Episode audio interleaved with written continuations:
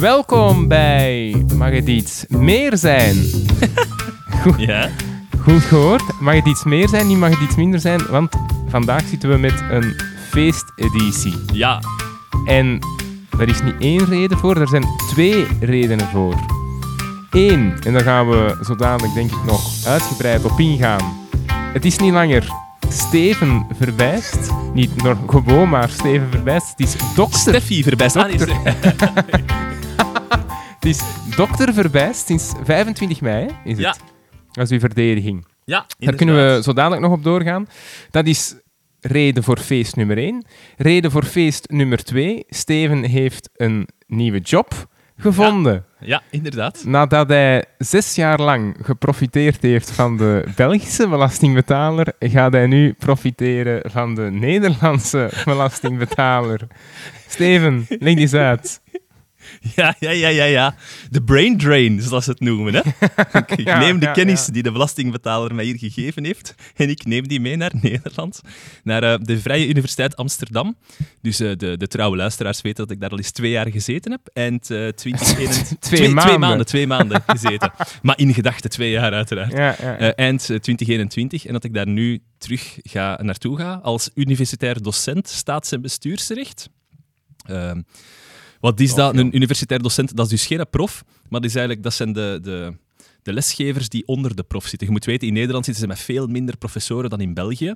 Ehm, en dus worden die lesopdrachten vervuld door een heel eh, lesteam. En daar ga ik nu één persoon van zijn, van het, eh, van het lesteam van de vakken staats, staats- en bestuursrecht. Maar dat zou wel, in België zou dat wel ZAP zijn, zogezegd. Zelfstandig academisch maar waar, waar dat je Ja. geen baas hebt van je vak. Hè. Dus er is wel nog altijd een prof boven. Ja. En die krijgt dan de doctoraatstudenten en die krijgt... Eigenlijk is het een postdoc-mandaat. Zo, kan, zo zou ik het het best omschrijven. Ja, ja. Maar dat dat dan ongelimiteerd in tijd Ja, is. ja inderdaad. Ja. Voor onbepaalde duur. Maar er is echt maar één professor bestuursrecht. Terwijl dat je in- inderdaad aan de KU Leuven hebt er verschillende. Eh, hè, iemand voor omgevingsrecht, iemand voor ehm, instrumentarium, et cetera. Daar is er één professor, baas, en de rest zijn docenten. Zo gezegd. Maar je hebt wel nog ruimte voor onderzoek, toch? Ja, het is wel, niet enkel onderwijs. Ik weet niet heel exact hoe dat, dat zit. Ik denk dat er daar ook nog altijd proffen zijn van het vak zelf en dan het hele onderwijsteam. Maar eh, je hebt nog altijd ruimte voor, eh, voor onderzoek ook, ja. Maar dat is wel minder. Ehm, dus dat zit ergens rond de Top. 30% of zoiets. Maar nog altijd Top. mooi, ja. Voilà, dikke proficiat. Dank en u. Nederland. Nederland. Nederland. Ja, wat, wat wil een mens nog meer? Ah, wel, hoe konden wij... Het is allemaal in het thema van de podcast natuurlijk, hè. Hoe kunnen Ja, we ja, die podcast nog meer op de agenda zetten van onze beide landen? We, we zijn al zo populair in Nederland. Ja, nu, nu kan het enkel nog maar beter Ik gaan. heb gisteren eh, een fan ontmoet op Steneville Jaarmarkt, al waar ik eh, aanwezig was als vuurjongen. Een vuurdrager Nog altijd? eigenlijk. Ah, nog altijd? Ja, ja, ja. ja. Dus Steneville processie, eh, eh, de Sint-Genoveva-processie. Eh, we, dachten vorig, we dachten een paar jaar geleden dat dat al 120 jaar meeging, maar nu zijn er blijkbaar geschriften gevonden dat het al de 450ste editie zou zijn volgend jaar. wij, Jawel. zijn, wij zijn luisteraars aan het winnen met dit gesprek. Jongens, Maar, jongens. ja, dat is een zatte bedoeling, heb ik, heb ik gehoord. Oh, nee, nee. maar- Ja, een processie, Nee, ah, nee, processie is een, eer, een eerbiedwaardig gegeven. Hè? Ja, ja. Ah, Oké, oké, oké. En dus dat vuur, dat wordt dan, waar wordt dat ontstoken? Is dat zoals de Olympische Spelen, dat dat ergens... Dat is met een In, briquet eh, aan het startpunt steken we dat aan. en dan steken we zo'n... Zo een, Ah, hoe heet dat? Zo'n zo'n een, een boomstam met zo'n snedekjes in. En daar dan... En je steekt die dan aan en je steekt die in de vuurkorf. En dan draagt die hem mee. En dan draagt, steekt dat met dat vuur de fakkels aan, waar je dan de kaarsen mee aansteekt, die dan mensen buiten zetten. Maar dus er is niets feeriek aan het allereerste aansteken. Dat is met de Nee, en het- zo, hè?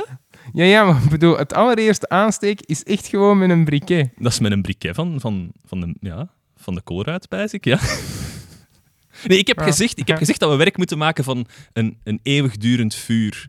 Maar we zitten nog in de logistieke fase, hoe dat we dat gaan aanpakken. Ja, ja, ja. Verzekeringen enzovoort, brandverzekeringen. Eh, ja. Ah ja, se- eh, terug even naar Nederland. Ik ga dus verhuizen, hè.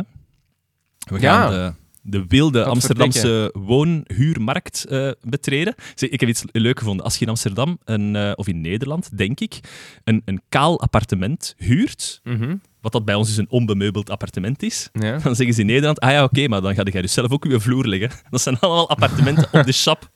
Serieus. Ja? Dus, dus ga je daar zelf een quickstep moeten leggen of een tapupla of zo? En, Ja. en wat betekent dat dan op het einde van uw huurovereenkomst? Dat je dat ik moet weet dat je terug moet meepakken of zo. Ja? Hoe Uw raar is quickstep dat, terug joh? meenemen. Allee, er zijn, er zijn er twee op die paar maanden zoeken dat ik nu gevonden heb, waar dat er effectief al iets ligt. Maar bij al de rest is dat gewoon sap. Heel raar. En dat is dan gewoon dat is dan casco. Of is casco nog iets anders? Ah, wel, ja, zo, Nee. zo lijkt het. Ja, ja. Heel Eh, ja. Dat is die protestantse cultuur. ja. Het is de bedoeling dat je daar geen zetel zet en altijd op je knieën. ja, inderdaad. We moeten terug naar uw doctoraatsverdediging naar 25 mei. Ja. Dat was Ja, ja, ja. schitterend, hè? Ik, ik was een van de blije, fiere toeschouwers. Nee, je hebt dat echt eh, schitterend, schitterend gedaan. Heel, Dankjewel. heel eh, op uw gemak. Nooit in de problemen geraakt. En Dat is, zelfs... dat is door de goede zorgen van de promotor, hè? Eh, Ja. Steven Lierman, onze luisteraar. Ehm, ja, voorbereid tot in de puntjes. Dus ik heb dat hier echt honderd keer geoefend. Proberen te denken welke vragen dat je zou krijgen. En dat heeft echt geholpen. Dat, ik stond er echt op mijn gemak. Ja, voilà, wel ja. Met een eh, heel grote maturiteit waren we er aan het vertellen. Oh, grazie. Eh, nee, nee, absoluut. En ja, uw, uw dankwoord was... Allee, zowel de laudatio van, van Steven Lierman als uw dankwoord was eh, om van te smullen. Hè. Het Tof, was, was stand-up comedy, hè? Stand-up comedy. Nee, het was echt Ja, ik eh, dacht, heel leuk. Hoe ga ik die leuk. emoties in een potje kunnen steken dat ze niet naar boven komen? En ik dacht, humor, dat is gewoon de beste Ja, manier. Zeg, en ik heb van jullie ook een cadeau gekregen. Ehm, hoe ga ik uitleggen wat ik hier in mijn handen heb? Ik heb ehm, in een gouden lijst... een- een Ja, ja, dat is echt goud, hè? Dat is echt goud. Eh, Ja, dat is echt goud. 18 karaat, een, een uittreksel van het Belgisch Staatsblad van 25 mei 2022. Met het decreet houdende invoeging van de regel verbijst in de Vlaamse Codex Ruimtelijke Ordening van 15 mei 2009. Nu, iedereen weet vermoedelijk dat dit eh, een, een, eh, een parodie is. geen, geen, het gaat hier niet over een echt decreet, maar het gaat dus over de regel verbijst. En ik vind dat die bijzonder treffend omschreven is. Hè. Dus er staat in de Vlaamse, ruimtelijke, Vlaamse Codex Ruimtelijke Ordening wordt een nieuw artikel ingevoegd. En dat artikel dat is, eerste paragraaf. Elke woning van waaruit in drie windrichtingen geen andere woning zichtbaar is, wordt gesloopt. Deze regel zal voortaan gekend zijn als de regel verbijst. En ik denk dat dat wetgevingstechnisch nog correct geformuleerd is. Eh, paragraaf 2. Paragraaf 1 vindt geen toepassing wanneer de woning is opgenomen in een vastgestelde inventaris voor onroerend erfgoed. En dat is waar, hè? zo moet het Ja. ook zijn. Onroerend erfgoed valt buiten toepassing van Ja. paragraaf 1. Paragraaf 3. Paragrafen 1 en 2 zijn ondergeschikt aan de individuele beslissingsbevoegdheid van dokter Steven Verbijst in een concreet geval. En dat vind ik toch wel... Dat is ook waar. hè? Ik denk dat we daar veel problemen mee gaan kunnen verhelpen. Ja. Met de wil Voilà. die boven de wet staat. Ja. En, en paragraaf 4. Dit decreet kan niet worden getoetst aan artikel 1 van het eerste protocol van het Europees Verdrag voor de Rechten van de Mens, zijnde het eigendomsrecht. Maar daar heb ik nog een concrete vraag bij. Wil dat dan zeggen dat we geen vergoeding moeten geven aan de slachto- slachtoffers, ehm, aan de getroffenen van de, van de regel verbijst? Of wil dat gewoon zeggen dat de vergoeding die we geven, dat die niet gaan getoetst worden? Goh, beide, denk ik. Beide. Afhankelijk, afhankelijk van de begroting. Als we het echt nodig hebben, denk ik ja, dat, ja, we ja, geen, ja. dat we geen nee. vergoeding moeten geven. Ja. Maar ja, je hebt Ja. ook het algemeen belang uitgedaagd om daar te gaan wonen. Ah Natuurlijk, wel, ah wel, ah wel, ah wel. Dus- Nu, maar Er is, er is, eh, er is gisteren dus, eh, zondag eh 5 Sjosdag. juni, Ja. enorme, enorme wateroverlast geweest in een aantal Vlaamse gemeenten en ook. Waalse gemeenten enzovoort. Ehm, en één buurtbewoner, ik had, ik had naar het journaal gekeken en die zei van ja, en dat is hier nu al jaren en de gemeente doet daar niks aan, aan die overstromingen in dat gebied. En dan denk ik, ja, misschien kan het ook zijn dat jij daar op een foute plaats woont. Hè? Misschien als we er iets aan willen doen, ja, Effectief. Ja. dat de oplossing elders ligt. In eigen boezem? Nee, ik weet niet. Ik weet- nee, nee. ehm, uiteraard, ik heb nu gezien dat de, dat de Vlaamse overheid aan het optreden is tegen bouwvergunningen die worden verleend in watergevoelig gebied. Ja, ja, ja. ja. Ehm, al iets, hè? Overstromingsgevoelig gebied en allee, effectief Ja. en mogelijk overstromingsgevoelig gebied. Ja, inderdaad, want daar bestaan waterkaarten van. Hè. Eh, Ja. en, en de Vlaamse regering treedt daar inderdaad tegenop. Ja, dat is een, dat is een begin. Hè. Dat is een begin. Ja. Voilà. Ehm, ah ja, ik, ik heb nog een aantal dingetjes. Eén, één dingetje dat ik hier nog heb staan, voordat we beginnen aan het onderwerp van vandaag. Het is een lange intro, ik weet het. Dat is... We hebben nog altijd tassen van mag er iets minder zijn. Koffietassen, een mok. Of theetassen. En, eh, Kun het, het is zeer of thee- je kunt er ook thee in polyvalent, eh, polyvalent gebruik. hè? Absoluut, Ja, ja. absoluut, absoluut. Past in elk interieur. Het is wit met het logo van mag het iets minder zijn. En wij verkopen die aan 6 euro, dames en heren. 6 Nee, euro. Dat is te weinig. Dat is Steven, dat, is is te weinig. aankoopprijs. Ja, maar we moeten, we moeten zo beginnen. Hè. We moeten de hype, de hype Ah, ja, creëren. de hype moet gecreëerd worden. 6 euro. En als je kiest om het te laten verzenden in België, zitten we aan 11 euro. Hè. Dat is gewoon 5 euro verzendkosten erbij. Hè. We scheuren ons broek er niet aan, maar we winnen er ook niks mee. Dus als je een tas wilt kopen, stuur iets naar de socials. Hè. Ah, al Ja. eh, wij hebben geen e-mailadres. Of, of is at dat... Ja, inderdaad. Maar moeten we...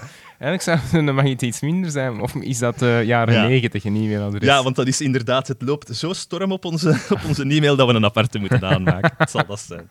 Ja, maar de mensen weten misschien gewoon niet hoe ons te bereiken. Dat zou toch kunnen? Ah ja, dat kan zijn. Maar ik denk niet dat dat het probleem Nee? is. Ja, ik Nee, weet- ik denk, ik denk het niet. Maar Maar je mag ons bereiken, hè? Lezersbrieven? Graag. Ja, een gele briefkaart. Ja. Goed. PG. Ja, is het zover? Ik heb op YouTube een aantal keer een opzoeking gedaan naar stikstof. En het enige wat ik tegenkwam was een muziekgroep. Nu, Bobo dat ik ben, weet ik niet wat dat stikstof is, welke muziek dat die maken, maar ik weet dat het muziek is. Ja, Eh, maar en, en, en het is, het is luide muziek? Of dat, dat ik kun je toch niet. Ik heb er afleiden? gewoon echt Ah, je niet hebt er niet op geklikt. Nee. Ah, Oké. Nee. Oké. Dus, ik vind eh, dan wel dat we dat ergens moeten monteren. Nee, we stoppen met monteren. Dat- er wordt niet gemonteerd. Dat is kei veel werk. De outro. Ja, maar nee, maar dan zitten we met auteursrechten, issues en... ah, Ah, ja, oké. Ja. Ja. weet je nog met die Speleo-foto's? Wat voor feest dat ja, dat ja, was? inderdaad. inderdaad. Allee, zo, dat, is, dat, dat is een onderrondje. Dat is een onderrondje. Ehm, nee, Eh, maar ik, ik, daarom dat ik de... Want ik denk niet dat de stikstofproblematiek al zo hard is... ehm, dat de mensen al zo hard mee zijn. In Vlaanderen toch niet. In Nederland Nee, misschien voilà. wel. In Nederland, als je, want eh, als je stikstof indrukt op YouTube, krijg je wel filmpjes van stikstof, maar dan altijd over Nederland. Hè? Ja, Eh, ja. die, die heb ik eens gevonden. En ook podcast, als je in Castbox indrukt stikstof, eh, afleveringen, dan denk ik geen één, geen één van Vlaanderen. Nee. Jij hebt er dan Nee. inderdaad een gevonden van interne keuken. Maar ja, dat heet niet stikstof, die aflevering. Dus daarom Nee. komt dat er niet, niet, ehm, niet, niet naar boven als je dat indrukt op, op Castbox. Maar, alle, maar ik denk wel tientallen, zeker tientallen afleveringen, maar dus allemaal eh, uit, eh, uit Nederland. Waar dat die problematiek inderdaad, hè, dat we dan straks nog op, op, op gaan komen, wel al langer bestaat. Allee, langer bestaat Ja. of langer aan de oppervlakte is. Het is eh, dat, hè. dan- en om het misschien in ene zin te duiden, zou ik misschien als titel zetten van ehm, eh, waarom niets mag, of niets nog mag, tussen haakjes stikstof. Dat, dat de mensen direct weten van, ah ja, oké, het gaat niet over de muziekgroep, het gaat niet over chemie, maar het gaat over... Ja. Er zijn gevolgen aan verbonden. Hè? Ja, ja, we spelen eigenlijk vandaag weer op eh, home turf. Eh, Ja. Het gaat over ja, Oh ja, is dat home eigenlijk. Eh, home turf, ik vond dat toch... Ik vond die toch een, een, een moeilijke, om eerlijk te zijn. Ja, ja, ja oké. Het, is, het is wel chemie en, en recht dat, dat erbij te, aan te pas Ja. komt. En Nederland en België, maar op zich ja, is het wel omgevingsrecht. Hè? Nee? Misschien moeten we beginnen bij ehm, de, het boerenprotest in Den Haag van een aantal jaar geleden. Eh, ik weet ja, niet of dat je was dat nog weet. stevig, hè? Dat was stevig. Dat was eh 1100 kilometer file op de Nederlandse wegen, omdat de boeren in Nederland besloten om met alle tractoren, of de trekkers zoals ze het daar noemen, naar eh, Den Haag te trekken en naar andere ehm, ehm, grote steden, waarin ze dus op het Malieveld gingen staan. Eh, in Groningen is er zelfs een tractor die dat daar de poort van het provinciehuis heeft ingebeukt. Ik weet niet of je dat nog weet. Nee, nee, dat heb ik toen want niet, er was een probleem. Er was een probleem. De Raad van State had eh, korte metten gemaakt met, het, eh, pas, met de pasregelgeving, hè, programma aanpak stikstof. Mhm. Dat zal u iets zeggen, want dat gaan wij nu in Vlaanderen ook invoeren. Ja, heel lang, hè? Denk ik. Allang. Ja, ja, dat hadden wij ook. Wij hadden dat Oh, sorry, ook wij hadden in, dat in van 2000. Ja. Nee, nee, maar dat was eigenlijk hetzelfde. Dat was Ah, ook een caduce, een regelgeving Voilà. van 2014. Ja. En sinds dat arrest van de Raad van State is er in Nederland een minister voor Natuur en Stikstof, Christiana van der Wal. Eh, is Ah, dat op dit moment, ja, ja, ja, ja. Dus er is iemand die dat zich daar fulltime mee moet bezighouden. Nu, we gaan even in de noten op zeggen, wat is stikstof? Stikstof, als dat neerkomt in de vorm van ammoniak of stikstofoxide in natuurgebieden, dan geeft dat een probleem voor de natuur. En wat stoot er stikstof en ammoniak uit? Dat zijn koeien en verkeer. En daarom moet er minder koeien en verkeer zijn. In een nutshell. Maar we gaan er nu dieper op dat is in. mooi. Ja. Dat is mooi. Ja, dat is een mooie samenvatting. Blijkbaar, eh heb je dat gehoord? Stikstof, waar dat die eh, naam vandaan komt. Dat hebben ze op interne keuken... Ik ben het vergeten. Ah, wel, dat dat blijkbaar gewoon, dat ze vaststelden in de 19e eeuw, heel stoemelings, dat in 100% gas en 100% stikstof, dat daar niks kon in leven. Ah ja. Eh, Ja. Maar wat natuurlijk, eh, of dat een vlam uitgaat of whatever. Maar eh, alles gaat uit in 100%. Ja, Ja, voilà. Dus, maar blijkbaar, oké, dat is een uitleg die is daar in interne keuken aan gegeven. Uit, zoals, zoals de luisteraars weten, heb ik dat niet verder gefactcheckt. Maar dus, hè, men zou dan gewoon gezegd hebben, daar kan niks in leven. En dat heeft dan een pejoratieve naam gekregen van stikstof. Ja, oké. Ehm, maar, maar dat zou dus evengoed een andere stof eh, hebben, of een ander gas zou hebben kunnen zijn, dat, eh, waar dat effectief ook een vlam uitgaat of er dat niks in kan leven. Zolang dat het geen, eh, geen zuurstof is. Ah, Oké. Ja, ik heb mij voor, voor deze, deze episode gebaseerd op Nederland. Jij Vlaanderen. Dus ik Ja. ben wel eens benieuwd waar de synergieën en de verschillen liggen. Ehm, ik zal misschien Nederland beginnen met Nederland. Nederland is de grootste eh, stikstofuitstoter van Europa, eh verreweg. Dus per hectare stoten zij vier keer zoveel stikstof uit ehm, dan het Europese gemiddelde. Wat dat toch wel aanzienlijk is. Het probleem is dat, ja, omdat wij zo- zo'n dichtbevolkte landen zijn, zit je natuurlijk wel altijd ergens met een natuurgebied. hè. Het gaat hier over de Natura 2000 gebieden. Dat zijn zo van die Europese, een Europees netwerk aan beschermde natuurgebieden voor planten, dieren. En waarvoor dat er regels gelden, er mag niet te veel stikstof in zo'n natuur terecht, natuurgebied terechtkomen. Die we, die we zelf hebben aangeduid. Hè. Moet dat misschien inderdaad nog meegeven. Ah ja. Dat eh, op basis van eh, de, de habitatrichtlijn, hè, dat landen de verplichting hebben gekregen op een bepaald moment, vraag me niet wanneer, om ehm, gebieden aan te duiden met waardevolle, beschermenswaardige habitats. Eh, dus zijn eigenlijk de landen die eerst ehm, ja, hebben aangegeven, daar zijn de, hè, de belangrijke natuurwaarden, Mhm.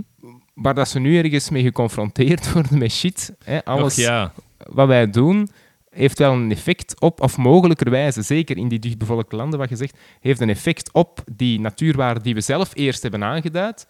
En wat nu ergens ja, terugkomt natuurlijk in het gezicht, als een boemerang in het gezicht, eh, want we beperkingen gaan stellen op, op, op landbouw en op, eh, op industrie. We hebben ons werk te goed gedaan.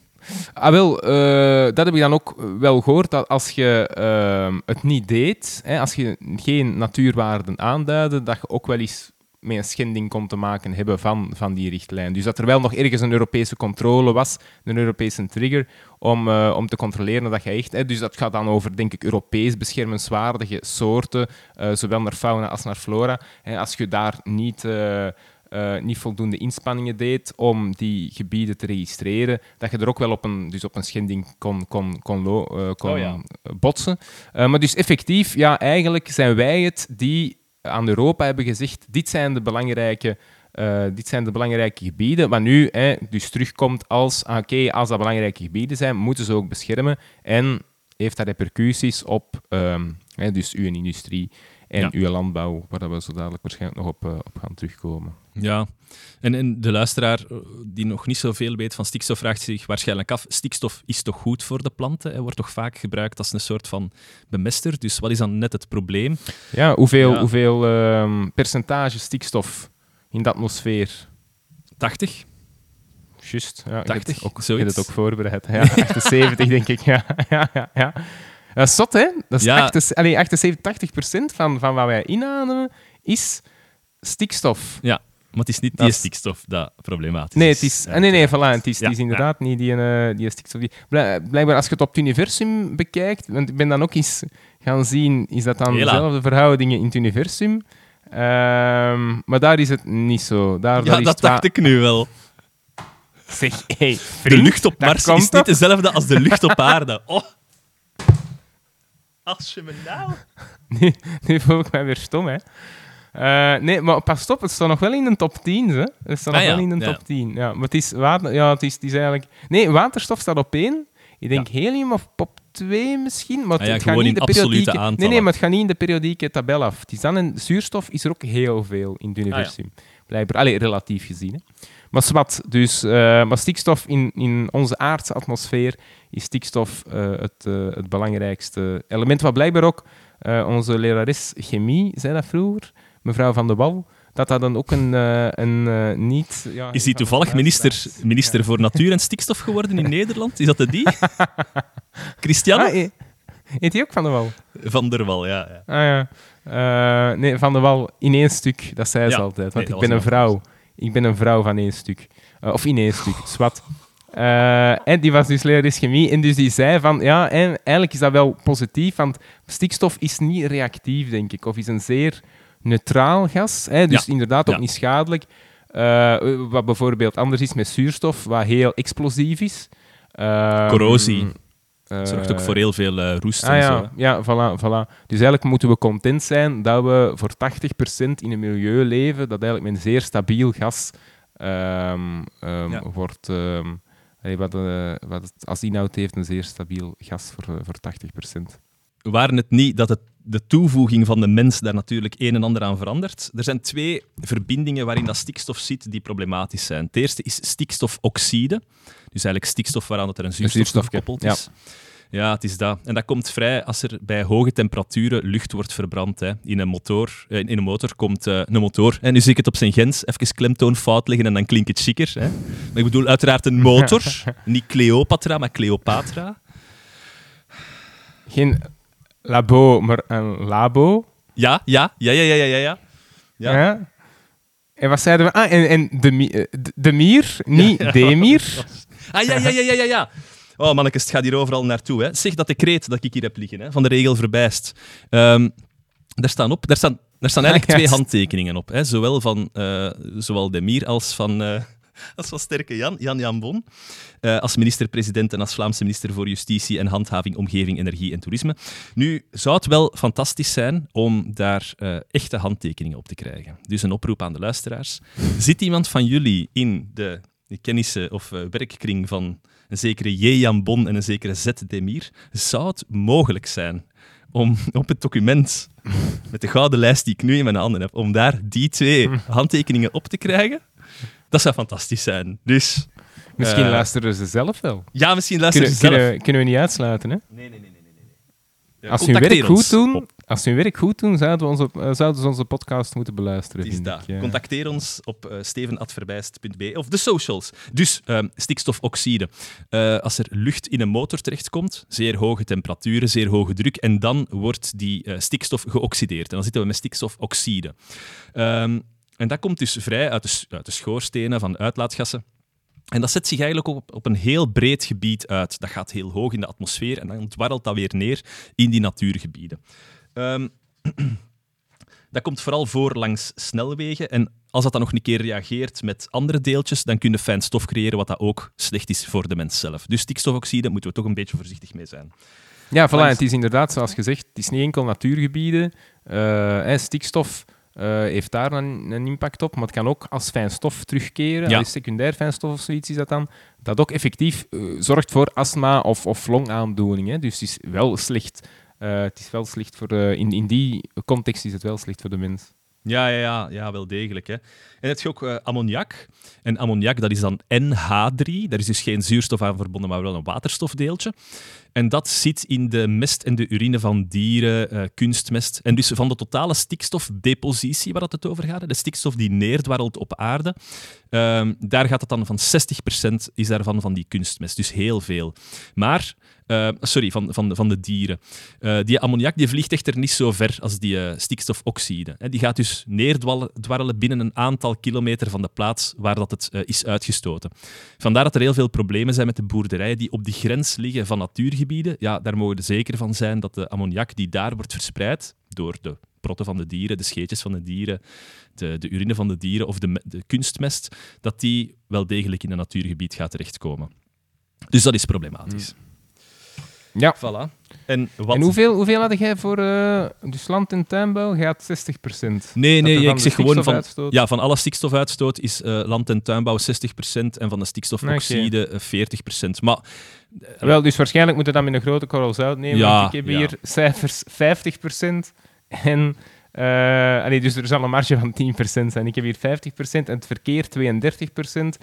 En dat, voor Vlaanderen dan. Hè. ja, En de rest, eh, wat dan nog eh, uitkomt op een 18%, ehm, ja, industrie, energie, handel, diensten, Ah, wel, huishoudens en, ik- en- ik- enzovoort. Ik heb veel tegenstrijdige cijfers gevonden, maar je moet weten, de reden waarom er zo hard gefocust wordt op de boeren, is omdat die 50% uitstoten. Ja, ja, voilà. Ja, Het- zoiets zagen het verre, verreweg het grootste, het grootste aandeel is, is van de boeren. Ja. Nu, wat is er zo problematisch aan die stikstof? De planten hebben dat wel nodig om te groeien, maar niet elke plant heeft evenveel stikstof nodig om te groeien. Er zijn een Ja, aantal het is planten voeding, die... Ja, dat is voeding, ja. Ah, wel, ook eigenlijk als kunstmest, want dat is ook een soort van... Blijkbaar is al ontwikkeld, dat zeiden ze ook op in de keuken, uit stikstof. Hè? Allee, eh, er heeft een, eh, eh, een Haber, Frans Haber, Ja, Frits Haber, Ja, ja. heeft, heeft Daar is een speciale manier voor. ja, ja. heeft kunstmest ontwikkeld uit, uit stikstof. Eh, wat dan hem de Nobelprijs heeft opgeleverd en wat, wat naar voedselzekerheid, en zeker in het begin van de 20e eeuw, eh, was dat nog een issue. Voor onze landen dan. Eh, Oké, in, in bepaalde landen nog altijd. Ehm, was dat ja, echt een revolutie. hè. Echt een, echt een revolutie waar dat, Het Haber-Bosch-proces. ja, Dat het aantal mensen dat daar eh mee gered is, waarschijnlijk, kun je, kun je niet, allee, kun je niet onderschatten. Nee, en dat werkt goed. Dus het is een voedingsstof. allee. Ja, en dat werkt goed als je Ja. bezig bent met een monocultuur. Hè. Bijvoorbeeld je gras, als je dat heel, ehm, heel nauwkeurig wilt, heel fijn, zonder al te veel eh, onkruid erin, dan moet je dat blijkbaar echt eh, bemesten. Dat enkel het gras Ja. overneemt. Maar als je er ook nog wat bloemetjes in wilt, wat boterbloemetjes of zo, dan moet je dat laten verschralen, die grond. Moet je die armer maken, waardoor de andere planten, die eigenlijk niet zoveel stikstof nodig hebben, dat die ook een kans krijgen om te groeien. En dat is dus wat je ziet in veel natuurgebieden, ook vaak eh, langs grachten dat de planten die goed gedijen in stikstof, dat die natuurlijk de bovenhand nemen. Zoals bramen, eh, grassen, netels. Ja, die boekeren dus alles over, waardoor dat er minder biodiversiteit is, minder insecten enzovoort. Eh, ook in water, hè. als er stikstof in water komt, komen er meer algen. Die verbruiken veel meer zuurstof, waardoor dat er minder vissen in het water kunnen zitten, dat die ook komen te sterven. En door die stikstofoxide kun je ook zure regen krijgen, waardoor er meer- minder kalk zit in de bodem, waardoor dat de, plant, de, de, de, de- vogels bijvoorbeeld, die dat leven in die natuurgebieden, dat die minder kalk krijgen in hun dieet. En het is al gebleken bij koolmeesjes dat die door hun botten zakken omdat die te, zwakke, eh, te weinig kalk hebben in hun botten. Ja, oké. Ja, effectief, dat blijkbaar in zanderige bodems spoelt dat dan gewoon weg eh, met die zure regen, de, Ja, eh, dat de op, calcium en ja, ja, voilà. Dus het is ehm, voor niet veel goed. Te veel is voor niet veel, eh, niet veel goed. Nu, men is daarmee bezig, hè? Ja. Europees. Men is daar eh, mee bezig, zeker hè, naar die natuurgebieden toe. We hebben die ooit eens aan moeten aanduiden. Er bestaat een bescherming, een beschermingsmodel voor. Hè, Mhm. het is zo ehm, dat eigenlijk de, de regelgeving voorschrijft, of die, die, die richtlijn voorschrijft, en dat is dan omgezet in interne regelgeving, hè, dat ehm, projecten die je realiseert, zij het landbouwprojecten, zij het industriële projecten, ook het aanleggen van een weg, hè, dat mag geen betekenisvolle aantasting ehm, hebben van die habitats, die beschermde habitats, hè, die natuurgebieden Ja. die, je, die je hebt aangeduid. Dat is de regel. De vraag is, hoe, hoe ga je daarmee om? Hè, betekent dat dat je ehm, in elk project, of voor elk project dat je realiseert, dat je daar ergens ja, een bioloog eh, of een natuurkundige moet, moet voor betrekken eh, om, dat, eh, om dat te bekijken, om die impact na te gaan? Ja, dat, Dat zou niet haalbaar zijn. Hè? Voilà, dat zou, dat zou niet haalbaar zijn. Maar dus in principe, allee, is, moeten ergens wel kunnen aantonen dat dat effectief het geval is. Hè? Dat je geen betekenisvolle impact ehm, eh, veroorzaakt. Dat is dan wat men passende beoordeling noemt. Hè? Die een toets is er een, een eh, betekenisvolle impact. Dat is dan in een passende beoordeling. Ehm, dat is de juridische term. Maar dus dat is niet haalbaar om dat per project zo te doen. Dus is de regelgever ehm, met eh, ja, een oplossing gekomen. Hè. Zowel in Nederland als in België is met ja, een, wat dat jij al hebt genoemd, een paskader, programmatische, uh, programmatische aanpak stikstof, gekomen in 2014, denk ik. in België, sorry, in Vlaanderen was 2014. Ik weet niet wanneer dat in Nederland was, ja, maar ik denk 2012 of zo. Ah, ja, okay. ja. Uh, ja, dat zou inderdaad nog logisch zijn, want ze lopen, heb ik de indruk, in alles twee jaar voor op vlak ja. van stikstof. Standaard. Dat alles bij ons twee jaar later komt. Ah, wel, en, en, wat, betekent dat, wat betekent dat juist, die programmatische aanpak stikstof? Ja, um, wel, dat heeft een aantal... Ja, de doelstellingen zijn uiteraard, je moet alles... Je moet die natuurgebieden beschermen. En daarvoor is er dus een toets. En een toets is, je moet bij elk project, gelijk als dat jij al hebt aangegeven, nagaan, zullen er significante gevolgen zijn voor zo'n uh, stikstofdepositie? Uh, sorry. En als dat zo is, dan moet je een aantal zaken gaan nagaan. Die passende beoordeling, wat dat jij daar zegt. Hè. Um, kun je met zekerheid zeggen dat er geen natuurwaarden zullen worden aangetast. En als er geen zekerheid is, moet je zoeken naar alternatieven. Is dat nodig voor het algemeen belang? Welke compenserende maatregelen stellen voor? En je, merkt al, dat gaat heel veel moeite kosten. En daarvoor hebben ze dus dat programmatische aanpak gemaakt, waarin dat er een aantal activiteiten vooraf worden beoordeeld. Van een aantal activiteiten zal vooraf worden gezegd, goh ja, als je vraagt een vergunning om je land te bemesten of zo, ja, daar zullen we op voorhand wel de impact van inschatten. Uh, het is niet dat je dat in die, in die aanvraag zelf moet nagaan. Uh, en dan moet je dat in plaats van een vergunning ervoor te krijgen, enkel een melden dat je dat gaat doen. Zoiets, mm -hmm. bijvoorbeeld. En dat is dan gebaseerd op een systeem waarin dat we zeggen, we moeten die natuurgebieden beschermen. En we gaan nu al een aantal maatregelen nemen die in de toekomst hun effect gaan hebben. Dus we weten in de toekomst gaat de stikstof naar beneden gaan. Ah, oké, maar dan kunnen we op dit moment al een aantal vergunningen geven waardoor de stikstof zal stijgen, waardoor het een nuloperatie wordt. Het is zo eigenlijk dat men, dat men dan in Nederland ontwikkeld heeft. Men heeft gezegd, goh, eigenlijk zitten we al aan de grens. Maar we nemen nu wel een aantal stikstofbesparende maatregelen die op lange termijn hun nut gaan bewijzen.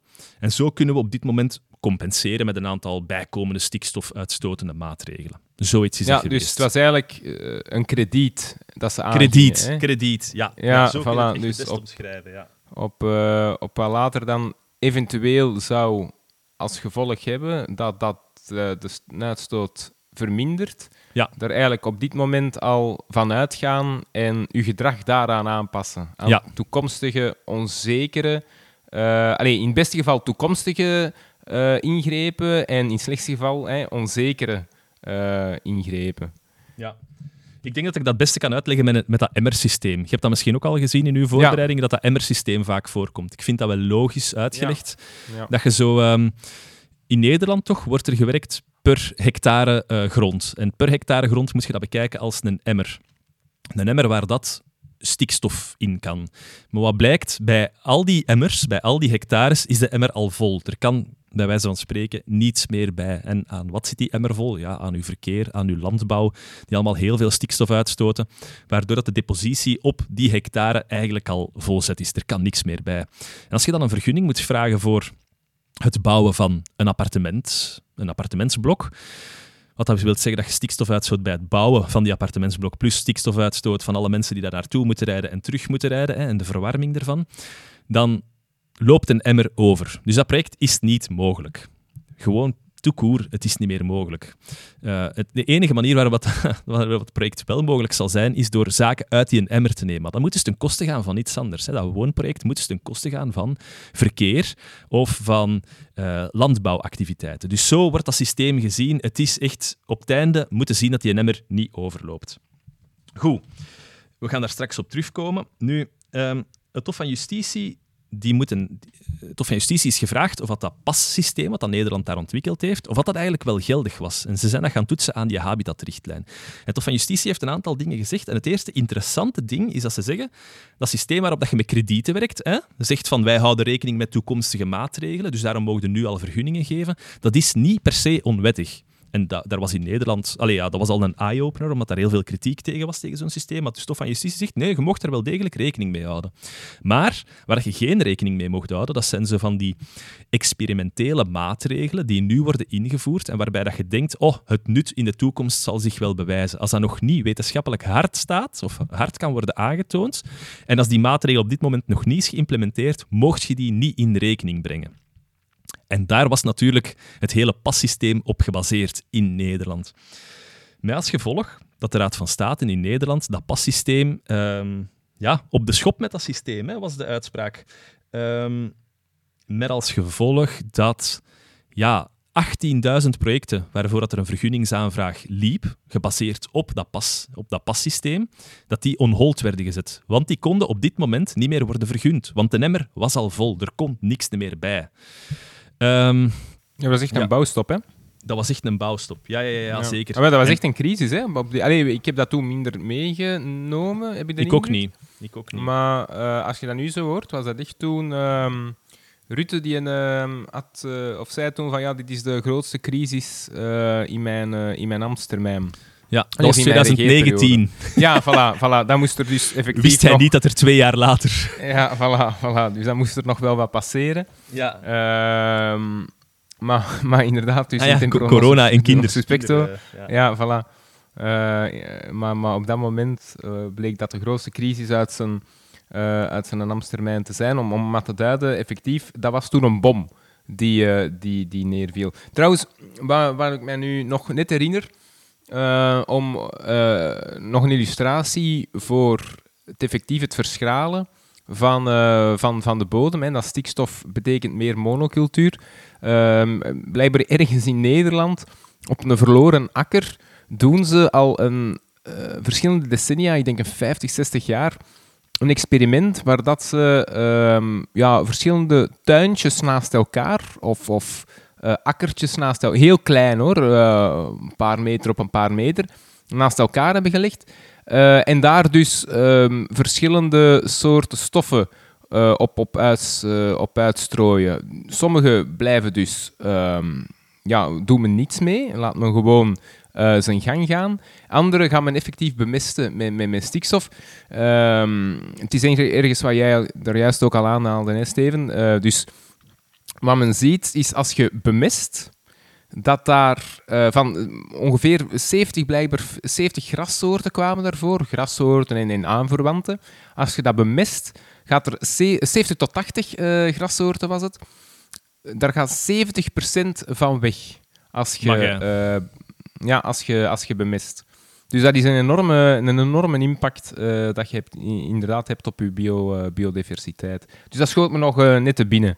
Ja. Ehm, als nog een interessant, in, interessante aanvulling. Ja, maar dat is dus veel van die veengronden of van die ehm, heidegronden, die zijn heel arm. Ja, dus heel vooral heide is inderdaad het meest kwetsbare ehm, dat, je, dat je hebt. Hè. Maar anderzijds ook wel uh, en, daar waren ze dan ook in interne keuken over bezig. Uh, we willen dan die heide beschermen, want dat is natuur of whatever. Maar uiteindelijk, dat is ook wel man-made, die heide. Uh, omdat we daar hebben gekapt of zoiets zeker. Ja. dus dat is ergens... Allee, het is niet dat de mens daar volledig vreemd aan is. Nee. Dat is natuurlijk het gevolg Schotse, van de mens. En dat, dat vinden we de Schotse mooi, hooglanden. Dat, dat, daar, allee, dat is ook zo kaal en, en, en dor. En, allee, dor, ik bedoel, heel erg nat, maar daar, daar leeft bijna niks. Maar dat is ook gewoon hmm. menselijk gemaakt. Tijdens de industriële revolutie blijkbaar zijn ze dat daar massaal beginnen uh, leegkappen voor de schapen daarop te laten zitten, hè, voor wolnijverheid enzovoort. Ah, okay. Toen dat, dat daar echt ontplofte. Uh, en daardoor groeien er nu geen, geen bomen meer en groeien, vloeien dus al die voedingsstoffen gewoon allemaal mee in de ah, zee. Ja, dus er zijn nu veel projecten in Schotland waarin dat, ze terug bomen willen planten op de Scottish Highlands.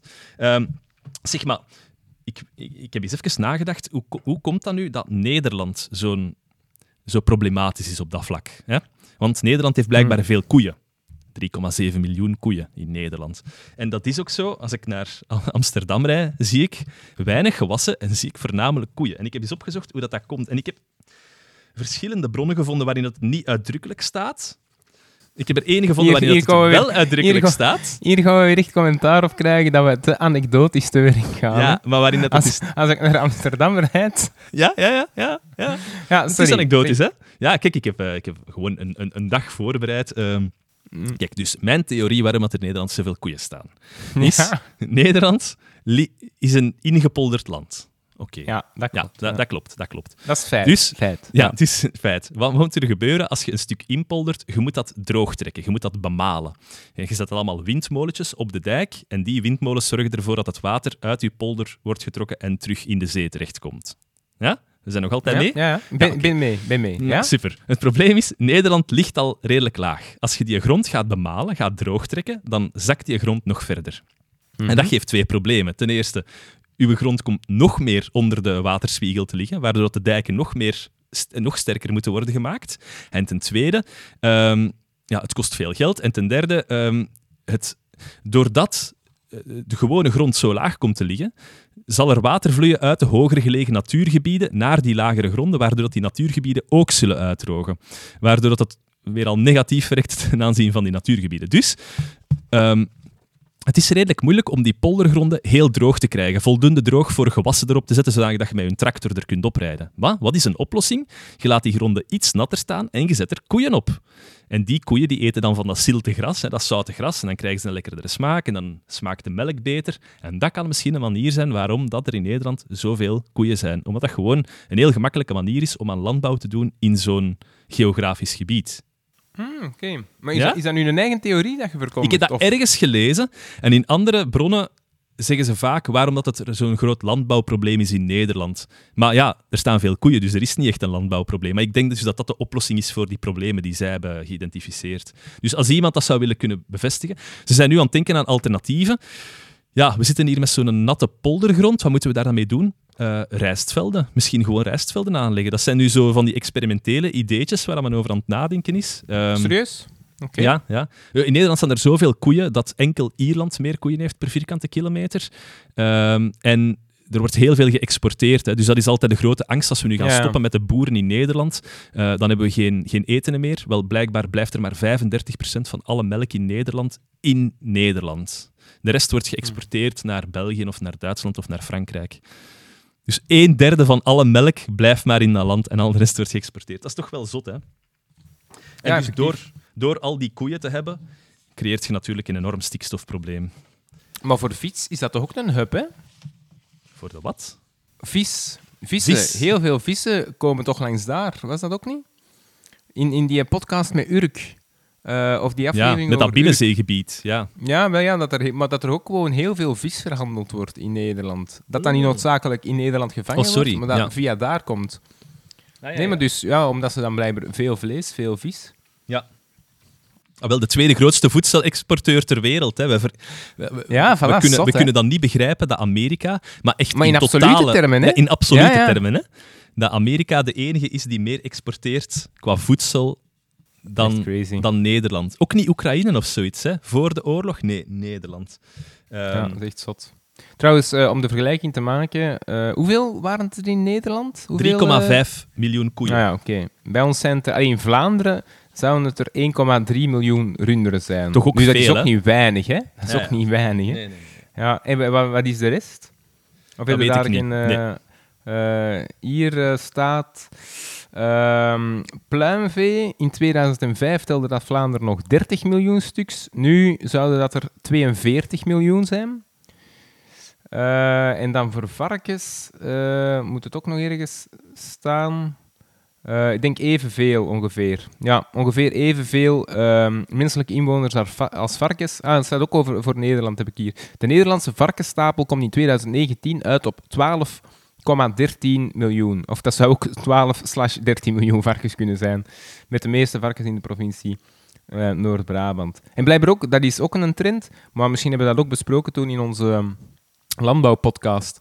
Eh, die, die vergroting, dat weet ik nu niet meer of dat we, dat we besproken hebben. Maar dat is iets, een, een trend hier eh, die men ook zegt, van het, het groter worden.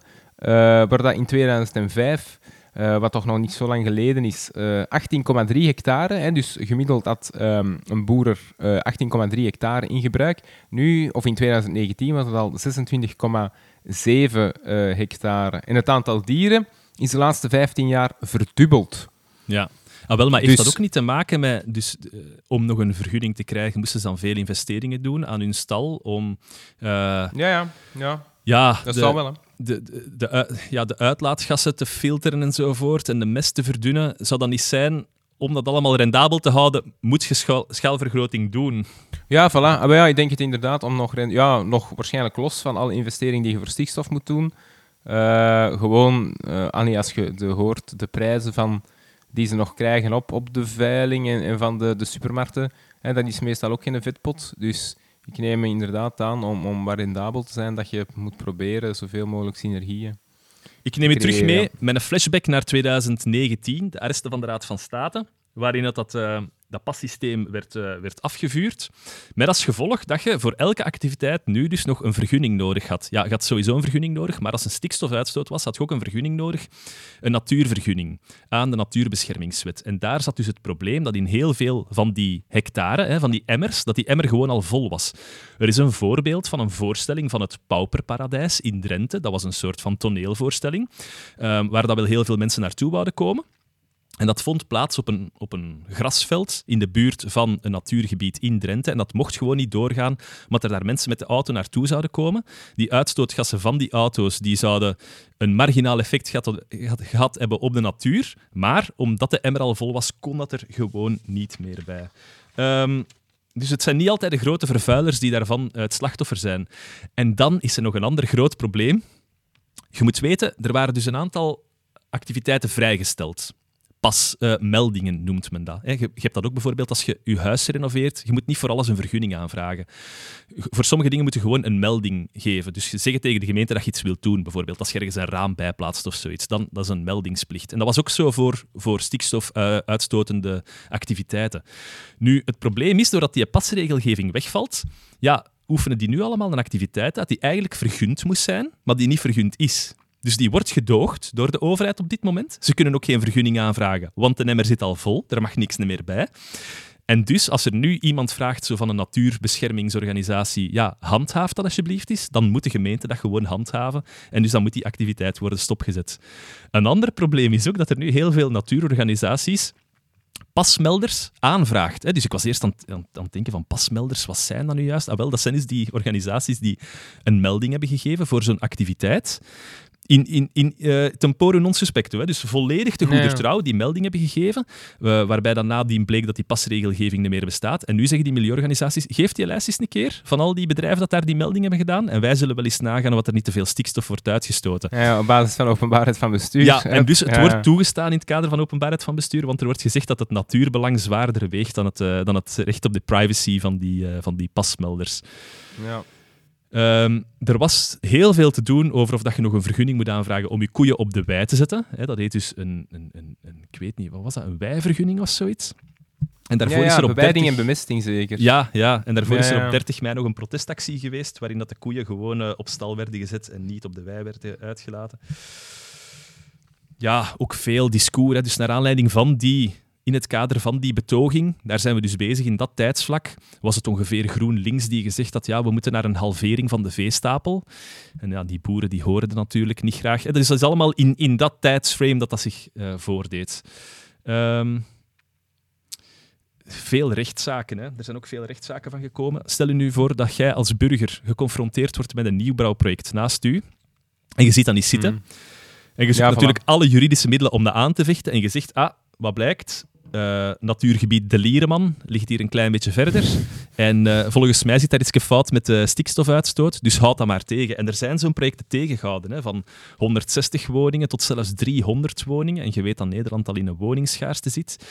En bij de Raad van State in Nederland dachten ze, oké, die crisis dat gaat hier tot een toestroom van zaken leiden. Hè. Ze hadden geschat 2000 bijkomende rechtszaken. Wel, het bleken er 2800 te zijn waardoor dat een doorlooptijd enorm toeneemt. Rechtszekerheid vermindert dus ook. En bijkomend probleem is dat vanaf 1 januari volgend jaar de omgevingswet in werking treedt. Een nieuwe wet op de ruimtelijke ordening. Maar wat is de tendens als er beslissingen moeten worden genomen? Zeggen heel veel bestuur nog onder het oud systeem vlug al die beslissingen erdoor duwen, dat we voldoende tijd hebben om ons in het nieuwe systeem in te werken om dan nieuwe beslissingen te kunnen maken. Dus ook hmm. heel veel beslissingen die op dit moment bij de Raad van State terechtkomen. Er is een zaak in Waalwijk, in uh, Noord-Brabant, waarin dat buurtbewoners optreden tegen, uh, tegen de bouw van twee nieuwe woningen. En je denkt, wat kan nu de natuuruitstoot zijn van twee nieuwe woningen, de stikstofuitstoot? Wel, ja, heel weinig, maar omdat de emmer vol is, kan het er niet bij. Ja. En de projectontwikkelaar zei, nee, nee, we hebben daarmee rekening gehouden. Die twee woningen die mogen er komen, want op het veldje naast die twee woningen stond er een hobbypaard. We hebben dat hobbypaard weggedaan en nu is er voldoende stikstofmarge om die twee woningen te kunnen bouwen. Dus over zo van die zaken gaat het Ja, hier. hè. En is dat aanvaard? Ah, wel, dat, zit nu in proces. Ver- Ah, ja, vermoedelijk is dat zo een sappig, een sappig voorbeeld, wat dat wel nog een aantal keer zal worden aangehaald. Maar dus, ehm, misschien is dit wel de manier om iets te doen tegen de verpaarding van Vlaanderen. Ja, dat als compensatie gebruiken voor andere projecten. Ja, ja, ja. Al die paarden Ja. afknallen. Ja, dat we is zeggen, misschien... wat is er nu mis met een lasagne met paardenvlees? Wat is daar nu mis mee? Ja, dat snap ik nu ook wel niet. Dat snap ik ook wel niet. Wat, met die lasagne? Of... Ja, ja. Ah ja, ja, oké. Nee, is, dat is goed, goed. Dat kan gevoelig liggen bij sommige luisteraars. eh. Een paardenvlees, eh, dat is zo Ja. slecht is dat niet, hè? Dat is wat zoeter. Ja, maar daar wordt mee getrist, hè, maat. Ik heb een kameraad en die werkt bij de, bij de voedselinspectie en daar wordt echt mee getrist. Dus als je een hobbypaard hebt en dat is... Ah, eh, dat gezegd. ja, en dat is ziek. Dan heb je twee keuzes. Oftewel laat je dat halen door rendak, hè, slachtafval, en dan kost dat je 500 euro. Of je injecteert dat in een voedselketen en dan levert u 1500 euro op. Dus een discrepantie van 2000 euro. Nu, het probleem is, als je met dat hobbypaard naar een dierenarts gaat, of stel je voor naar het slachthuis, het slachthuis gaat dan niet willen slachten, omdat daar waarschijnlijk op, op het einde van zijn leven veel antibiotica in dat beest zit. Dus daarom zijn er heel veel chageraars die de chip uit dat paard uitsnijden, een nieuwe chip erin steken en zeggen, een nieuw boekje namaken, zeggen nee, er is helemaal geen antibiotica geweest, daarmee naar het slachthuis gaan, die een dierenarts kijkt naar dat boekje, ah oké, paard is veilig om te slachten en wordt in de voedselketen ingebracht. Net omdat er zoveel geld per ja, ja, paard... 2000 euro, ja, Ja. effectief. Ik begrijp het wel. Ja, Voilà. ja. ja ik weet ook niet, eh, ik weet niet of dat ik de verleiding zou kunnen eh, Nee, maar ik vroeg aan hem, eet jij nu nog paard? En hij zei, nee, ik, ik eet standaard geen paard. En hij zegt, maar van ene keer dat eten gaat dat geen probleem zijn. Maar als je dat echt ja, regelmatig eet, dan kan dat wel tot een ophoping van antibiotica in je systeem. eh. Ik heb dat vroeger heel veel gegeten, paardenvlees. Ah ja, maar je ziet het Echt waar? beetje, ja, wel ja, ik begin nu een beetje ongerust te worden. Ik heb dat echt vroeger een periode gehad dat ik enkel paardenvlees at. Maar Jaren. Ik heb, ik heb gezien dat een van de bijwerkingen is eh, nasaliteit van het stemgeluid. Ik wist het. ik wist het. Ja, wie weet. Wie weet komt het daarvan. Ja. Steven Lierman zei nog tegen ons, wat ik zo tof vind aan Hulle, dat is, je kunt praten alsof dat je denkt dat er niemand meeluistert. Oeps. ja, effectief, effectief. Maar dus, Nee, dus ja. ja. Nederland. Nee, moet ik nog wat dan- voortgaan? Of, ehm, ja, Ja, nee, ik, ik ben gewoon ehm, benieuwd. Hoe, hoe hebben ze dan dus in, in 2019 eh, Ja. een vergunningenstop, eh, een bouwstop. En dan hebben ze het zo opgelost. Nee, dat kan toch niet meer. Nee, van nee. die kleine maatregelen. Nee, er moet toch iets eh, in de plaats zijn gekomen. ja, het is dat. Dus ze zijn nu ehm, begonnen met een nieuwe... ehm, Ah, was dat niet... Ja, sorry dat ik u nu weer onderbreek. Maar was dat niet dat ze ehm, op de autosnelwegen Ja. het verkeer trager hebben? Ja, Ja, want dat is echt een fars geweest, dat verhaal. Dus oké. Eh, ik, ga het nu al, ik ga het nu al zeggen. Ja, dus, oké, de emmer moet minder vol. Een van de maatregelen wat je kunt doen is eh, landbouw, maar je kunt ook bij het verkeer iets doen. Hè.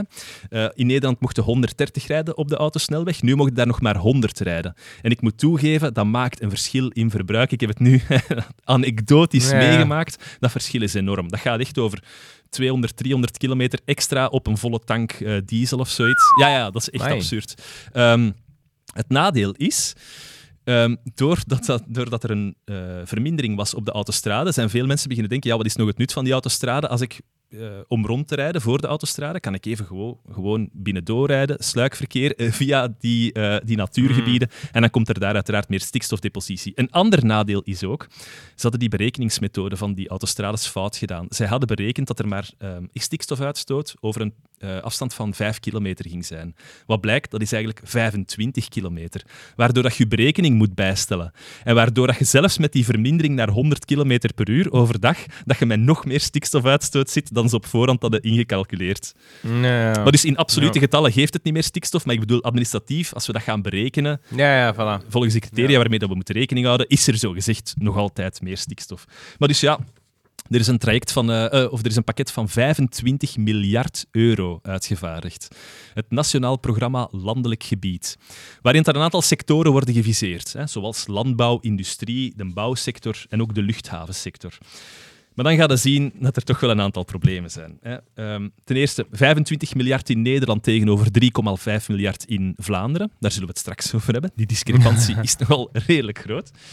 Ehm, wat zijn de maatregelen in de landbouw dat ze voorstellen? Goh, ze komen daarvoor met wat voorstellen zoals kringlooplandbouw, uh, subsidies voor stalaanpassingen, minder eiwit in het veevoer.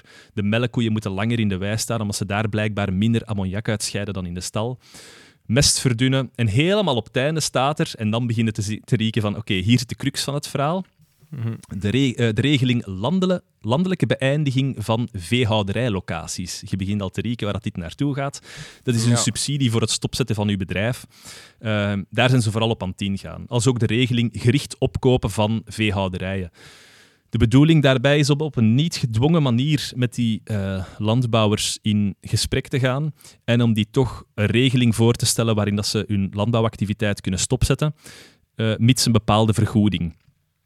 Um, daar is heel veel over te doen. Het gaat daar over een definitieve sluiting. Hè. Dus als je stopt met je bedrijf, mocht je geen nieuw bedrijf ergens anders oprichten. Over zo'n regeling gaat het daar. En dan worden er zo van die vragen gesteld. Ja, maar wat als dat een vader-zoon bedrijf is? Mag die zoon dan wel nog een eigen bedrijf beginnen? En wat als die wilt werken bij iemand anders die dat een bedrijf heeft? Dus dat soort van regelingen die komen daar. Um, er zijn ook een aantal regelingen voor de industrie piekbelasters die krijgen bijvoorbeeld een subsidie om hun uh, stikstofuitstoot terug te dringen. In de bouw, daar vragen ze gewoon simpelweg aan de bouwondernemers om hun oude installaties weg te doen en nieuwe installaties te kopen die zuiniger zijn. Ja, bij het verkeer. Maar uh, gewoon gevraagd. Ja, gewoon Niks, gevraagd. Geen stok achter de deur. Nee, nee, gewoon zo. Ja, het zou wel leuk zijn mocht je die versneld afschrijven. Uh, in het verkeer tegen 2030 zouden ze willen werken aan emissieloze auto's, wat dat wel ja, krap is precies. Ze willen een systeem van AdBlue invoeren voor die vrachtwagens en dan die 100 km per uur. Um, in de scheepvaart zeggen ze subsidie voor uh, schonere motoren. En dan gaat het over de luchtvaart. En dat is echt compleet lachen. Want ja, luchtvaart, Schiphol, ligt dicht tegen Amsterdam, ligt dicht tegen de zee, ligt dicht tegen een aantal natuurgebieden. En wat stellen ze daarvoor als maatregel? Houd je vast, vliegtuigen taxiën elektrisch van de gate naar de startbaan. Dat vermindert uitlaatgassen van kerosine. Mm -hmm. Ja. En nu is ook het probleem... Ja. Lelystad en Schiphol, twee grote luchthavens in de buurt van Amsterdam, hè, links en rechts van Amsterdam. Die... Ah, is Lelystad een luchthaven? Dat wist ik zelfs niet. Ja, ja een uitbreiding okay. van Schiphol blijkbaar. Ah, oké. Ja, die moeten nu ook een vergunning aanvragen, een natuurvergunning voor stikstof. Maar ja, die, die stoten enorm veel stikstof uit. Dus die zijn zo aan het denken, ja, we moeten denken aan compenserende maatregelen, hè, om al iets uit die emmer te halen vooraleer dat wij onze stikstof er kunnen insteken. En dus Schiphol is, is reëel aan het denken om op de, luchthaven, of op de snelwegen rond de luchthaven de maximumsnelheid te verlagen naar 80 km per uur. En om landbouwbedrijven in een straal van, en ik weet niet hoeveel kilometer dat gaat zijn, 5 kilometer of zoiets, rond de luchthaven op te kopen. En er was enorm veel om te doen. Boerenprotest, dat zij naar de luchthaven zijn gegaan en mijn voorstel om Schiphol over te kopen. Dat vond ik wel, dat vond ik wel een creatieve. Maar dus het probleem is, dat plan, hè, want dat is het plan waar Schip, uh, Schiphol mee komt, de berekening. Die berekening is dit jaar nog, ik denk in maart van dit jaar, nog afgekeurd door de minister voor Natuur en voor Stikstof, omdat de berekening niet klopt. Dus ze hebben nog altijd geen vergunning. En waarom klopt de berekening niet? Wel, de minister heeft gezegd. Uh, Schiphol heeft uh, de, de, de uitlaatgassen te heet ingeschat. Ik bedoel te heet in de zin van temperatuur. Uh, waardoor dat die zo gezegd zouden stijgen, hè, hoger in de atmosfeer en dan over een veel bredere regio zouden uitvallen. Dat is blijkbaar tegen een veel lagere temperatuur, waardoor dat die geconcentreerder uitvallen in de regio rond Schiphol. Um, maar ja, oké. Maar en dus uh, tegen wanneer moeten ze hun vergunning verlengen? Ah, wel, dat is, dat is dus. Ik, ik vind dat. Dat weet ik niet, maar dat is dus echt de vraag. Hè. Het lijkt me dat die op dit moment enkel gedoogd worden. Maar ik denk dat dat zoiets is met ministeriële besluiten of zoiets. Dat dat zo wordt gedoogd voor een bepaalde periode. Of dat die zo'n tijdelijke vergunning krijgen tot als het wordt aangevraagd. Allee, mm. vraag mij nu niet hoe dat, dat concreet zit. Maar dat gaat toch geen marginale stikstofuitstoter zijn, hè? Nee, Schiphol. maar ik neem aan, het risico dat er ineens alle vliegtuigen aan de grond moeten blijven, Nee, de Nederlandse overheid heeft ook een, een uh, ongezonde relatie met Schiphol. Uh, een fascinatie daarmee. Dat is enkel een hub.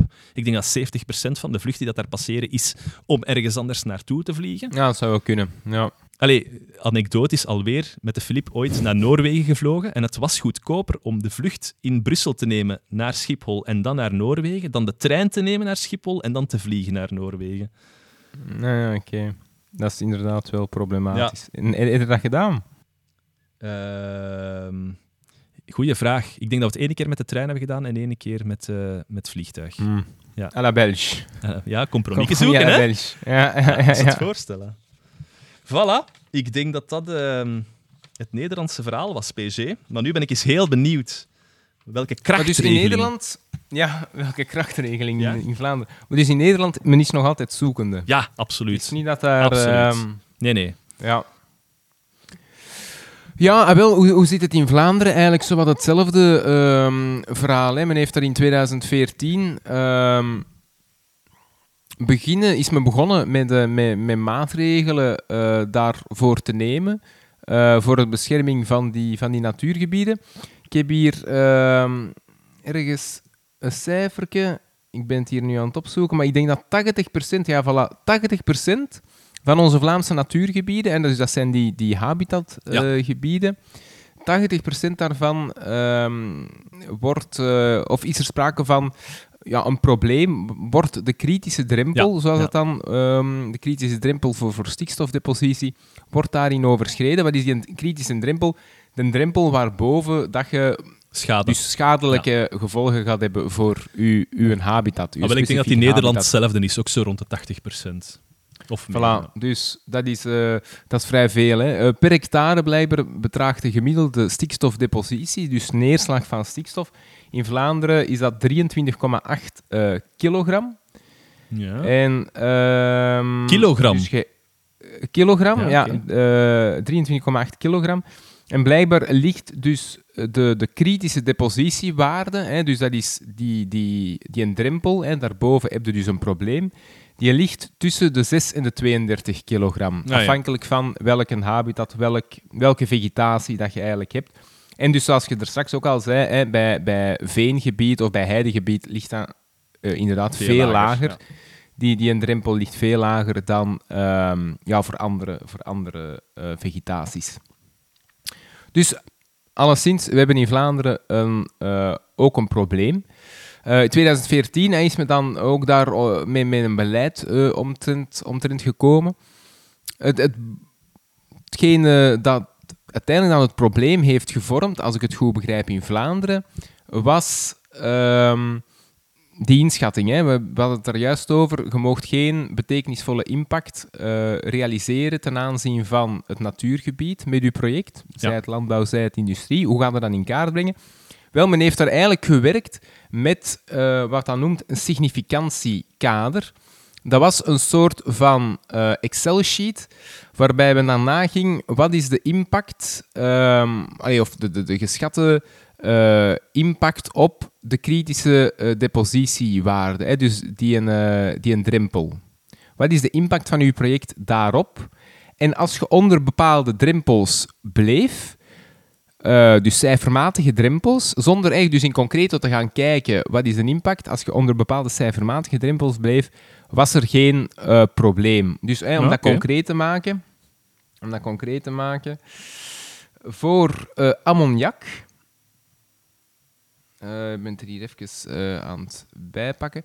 Voor ammoniak, hè, dus dat wat vooral door, door landbouwactiviteiten wordt, wordt uitgestoten, was het zo dat, en dat is dan eigenlijk nog versoepeld, ik denk dat initieel dat het alles wat onder de 3% lag, hè, dus uw aandeel voorziene eh, emissie ten opzichte van eh, de kritische depositiewaarde van die habitat, was dat minder dan, en dat was dus initieel, hè, dan is het versoepeld, initieel als dat, was dat minder dan 3%, dan was er sowieso geen probleem.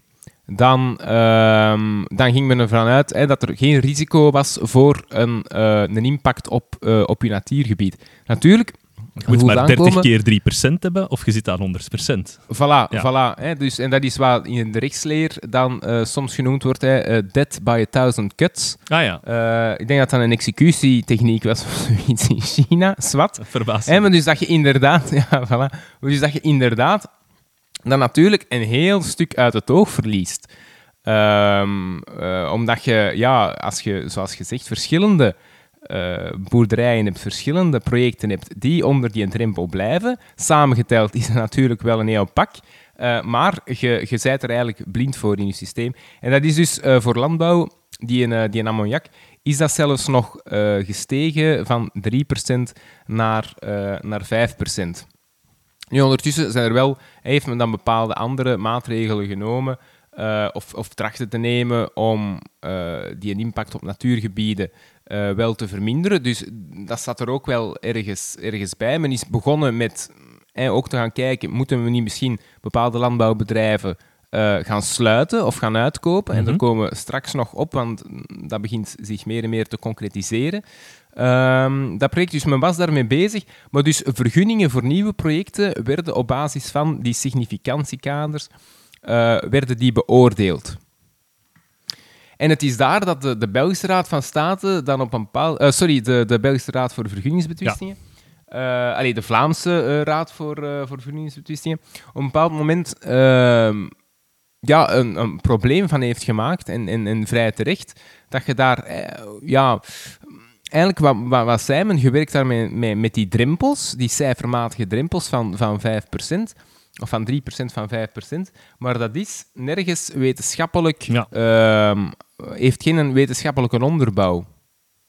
Dat is niet, niet aangetoond. Daar is ook geen zekerheid voor hè, dat dat geen uh, uh, impact zal, uh, zal hebben. Dus je zijt daar ja, gewoon maar in het abstracte aan, aan, het, uh, aan het redeneren of in het abstracte je projecten aan het aanpakken, maar je gaat niet concreet na wat is nu een impact, ook met cumulatieve effecten. Ja, tuurlijk. Ja. Je hebt deze boerderij, je hebt nog uh, een andere boerderij die, die aan 4% zit, je hebt twee kilometer verder nog een boerderij die aan 2% zit. Uh, ik denk in principe zouden echt gewoon een natuurgebied kunnen hebben dat omsingeld is door landbouwbedrijven, maar dat die allemaal 4%, ja. ja, voilà, die allemaal 4% uitstoten. Dus uh, dat is een caduc, een uh, caduc systeem. En het is daar dat dus uh, de, de Raad voor Vergunningsbetwistingen dan gezegd heeft dat dat ook niet meer, niet meer opging. Was dat het, het arrest Kippenstal Kortesum? Ja, ja. ja dat was die, grote, die grote... Dat was nog maar in februari vorig jaar. Voilà, dat is dus dat is wat ik er straks zei. ik heb de indruk dat bij ons zo twee jaar later, dat wij twee jaar vertraging hebben op Nederland in, in dit dossier effectief, eind 2019 was het dan ehm, de Nederlandse Raad van State. Op dat moment in de rechtsleer overigens en ook in, in, in interne keuken um, zeiden mensen of experts zeiden al wel van ja, die, probleem, uh, die problematiek is krak hetzelfde in, in Vlaanderen. Uh, alleen de juridische veruitwendiging is er nog niet, maar dat is een incident uh, waiting, waiting to happen. en dus effectief in februari 2021 uh, was, het, uh, was het zover. Ja. En heeft dus de Raad voor Vergunningsbeslissingen dat, uh, dat systeem dat er was, heeft het dat afgeschoten. Wat effectief ja, ook weer voor, voor onzekerheid heeft gezorgd. Hè. Hoe gaan we het dan aanpakken? op dit moment maar dat is dan een overgangsregeling, hè, want uh, ondertussen is er, hebben we een stikstofakkoord. Hebben we um, een akkoord dat uh, door de Vlaamse regering is gesloten over maatregelen om dus een ja. uh, meer definitieve aanpak te, te, kunnen hebben ten aanzien van die stikstofuitstoot. Maar dus ondertussen hebben ze gewoon, zij, werkt men eigenlijk nog altijd cijfermatig, ja, maar heeft men de drempels verlaagd. Het is te zeggen, men werkt cijfermatig voor de stikstofoxide. Uh, dus voor de industrie, hè, die, die stoten stikstofoxide af, uh, of uit. Daar hebben ze de drempel verlaagd tot 1%. Okay. Uh, 1% van de, van de uh, meest gevoelige uh, habitat, dus de kritische depo depositiewaarde van de meest gevoelige habitat, hebben ze dus gewoon die een drempel verlaagd. Dat is nog altijd cijfermatig, dat is nog altijd eigenlijk niet concreet. dus je kunt er nog altijd serieuze vragen over stellen of dat, dat wel klopt. Voor uh, ammoniak is het wel anders, uh, is zijn de drempels echt afgeschaft. Dus eigenlijk, als je nu een, um, een stal wilt vergroten, een landbouwbedrijf wilt oprichten of, of, of hernieuwen uh, of, of vergroten, moet je eigenlijk um, ja, een individuele, passende beoordeling gaan maken. En toch als er hè, een, een risico mogelijk is voor je natuurgebied, en ja, dat is toch wel, denk ik, vrij vaak het geval. Uh, die, en die natuurgebieden liggen toch wel wat verspreid. Allee, ik denk vooral Kempen zeker. Kempen. Ehm, eh, maar oké, daar zijn dan ook meer eh, boerderijen. Allee, je gaat, dat niet, je gaat die natuurgebieden niet in de stad vinden, maar je gaat die boerderijen ook niet in de stad Ja, vinden. ja, ja. Dus ergens ligt dat toch op een, op een zakdoek. Ehm, dus daar moet een, een individuele passende beoordeling worden gemaakt. Hè, wat, wat eigenlijk betekent dat je een, eh, een studiebureau, eh, dat dan met een natuurdeskundige, neem ik aan, hè, eh, die daarvoor werkt, dat je die gaat aanstellen om de uitstoot van je landbouwbedrijf in kaart te gaan brengen. Eh, en, en ja, mogelijkerwijs dan nog getemperd door bepaalde mildere maatregelen die je neemt. Bijvoorbeeld een emissiearme stal. eh, of, of wat zijn dat? Ammoniakzuigers of zoiets zeker. Alleen die bepaalde. Ja, uw, Ehm, uw uitlaatgassen stoffen wassen uit, of eh, zoiets. voilà, va- ja, voilà, voilà. Van die luchtwassers, klopt. Ehm, en dus dat allemaal in, in kaart brengen. Dus dat, dat is wat nu, wat nu, ehm, hoe dat het nu gebeurt. Maar ondertussen is er, eh, en we hebben het daar de vorige podcast denk ik al over eh gehint, hè, toen dat we ook de bouwshift hebben Krokusakkoord. besproken, het Krokusakkoord. Ondertussen, 25 februari of zoiets zeker, heeft de Vlaamse regering ook een akkoord gesloten over hoe dat men nu gaat omgaan met eh, stikstof. We hebben water stikstof- en vuur problematiek. verzoend. Juist, juist. Ja, Dixit, Jan Jan Bon. Handtekening alsjeblieft, Jan. sterke, sterke, sterke Jan. Eh, dus we, zitten met eh, een stikstofakkoord. Nu, daar staan verschillende, eh, verschillende maatregelen in. Hè. Maar het meest Ik als buitenstaander zeg code rood, code oranje. Ah, wel, voilà. Dat is het meest in het oog springende, effectief. Hè. Nu, dat zijn twee. Als je, je, hebt, je kunt een, een, een samenvatting bekomen op, ehm, op, op, op de website. Hè. Dat zijn een twee à drietal bladzijden met, met maatregelen of doelstellingen. Maar effectief, hetgeen dat de media haalt, hetgeen, de maatregel met, met de grootste impact natuurlijk ook, is eh, het feit dat we bepaalde piekbelasters, hè, wat men dat noemt, dus grote eh, grote landbouwbedrijven, ehm, veeteelbedrijven en, en twee, twee mestverwerkers ook, die wilt men doen stopzetten tegen 20, eh, 2025. Ja. Dus dat gaat hier over 40, 40 eh, landbouwers en twee vee, mestverwerkende... ik heb er eh, eh, sorry, ik heb 58 eh, vervuilende veeteelbedrijven Oh, en twee, eh, twee mestverwerkers heb ik. Dus 16 in totaal, maar inderdaad, die mestverwerkers, daar, daar hoorde precies niet veel van. Maar het getalje van die 58, dat, dat heb ik nog zien terugkomen. Ah, ja. Die 58 boeren eigenlijk. Eh, dat kadert trouwens binnen eh, de, de, de bredere doelstelling om tegen 2050, denk ik, voor het Vlaamse gewest tot een toestand te komen dat alle, ehm, alle eh, habitats, beschermde natuurgebieden, dat die, wat men dan noemt, in een gunstige staat van instandhouding beginnen te verkeren. Ja. Eh, ja, dus dat, ehm, eh, ja, dat die niet meer bedreigd worden door, door stikstofuitstoot. Maar dat is dus tweede, tegen 2050. Eh, maar daar in dat licht, eh, in dat licht moet, dat, eh, moet dat gezien worden. Nu, wat eh, dus die meest in het oog springende maatregel betreft, die sluiting, blijkbaar was dat al iets dat in 2014 op, op de agenda stond. Ja. In 2014 heeft men een, is men eens een lijst beginnen maken om die maatregel te gaan uitvoeren. En een lijst met dus die piekbelasters. Ehm, zat men al in het hoofd met het sluiten van die, die, die piekbelasters. En eh, kwamen tot een lijst van rode bedrijven, dus bedrijven die hè, niet, meer kunnen, eh, niet meer kunnen doorgaan. Eh, een lijst van eh 100, ik ben het hier proberen aan het op te zoeken, Eh 135 bedrijven. Hola, ja. Ja, 135 bedrijven die dan blijkbaar de, de boodschap kregen ehm, dat, ze grondige, eh, ah, toen, dat ze grondige maatregelen zouden moeten nemen om hun uitstoot omlaag te krijgen. Ja. Dus mm, ik vraag me nu af, mm, mogelijkerwijze was er toen ehm, nog niet gecommuniceerd dat ze moesten sluiten. Eh, dat staat hier nu niet bij. Dus dat heb ik, iets, dat heb ik van, de, van de website van de Vlaamse overheid zelf. Eh, dus misschien dat ze Maar wat is het punt dat je wilt hebben. maken misschien? Dat je zegt, toen hebben ze te horen gekregen dat ze maatregelen moesten nemen en dat ze nu te horen krijgen dat ze moeten sluiten. Is dat het punt dat je wilt maken?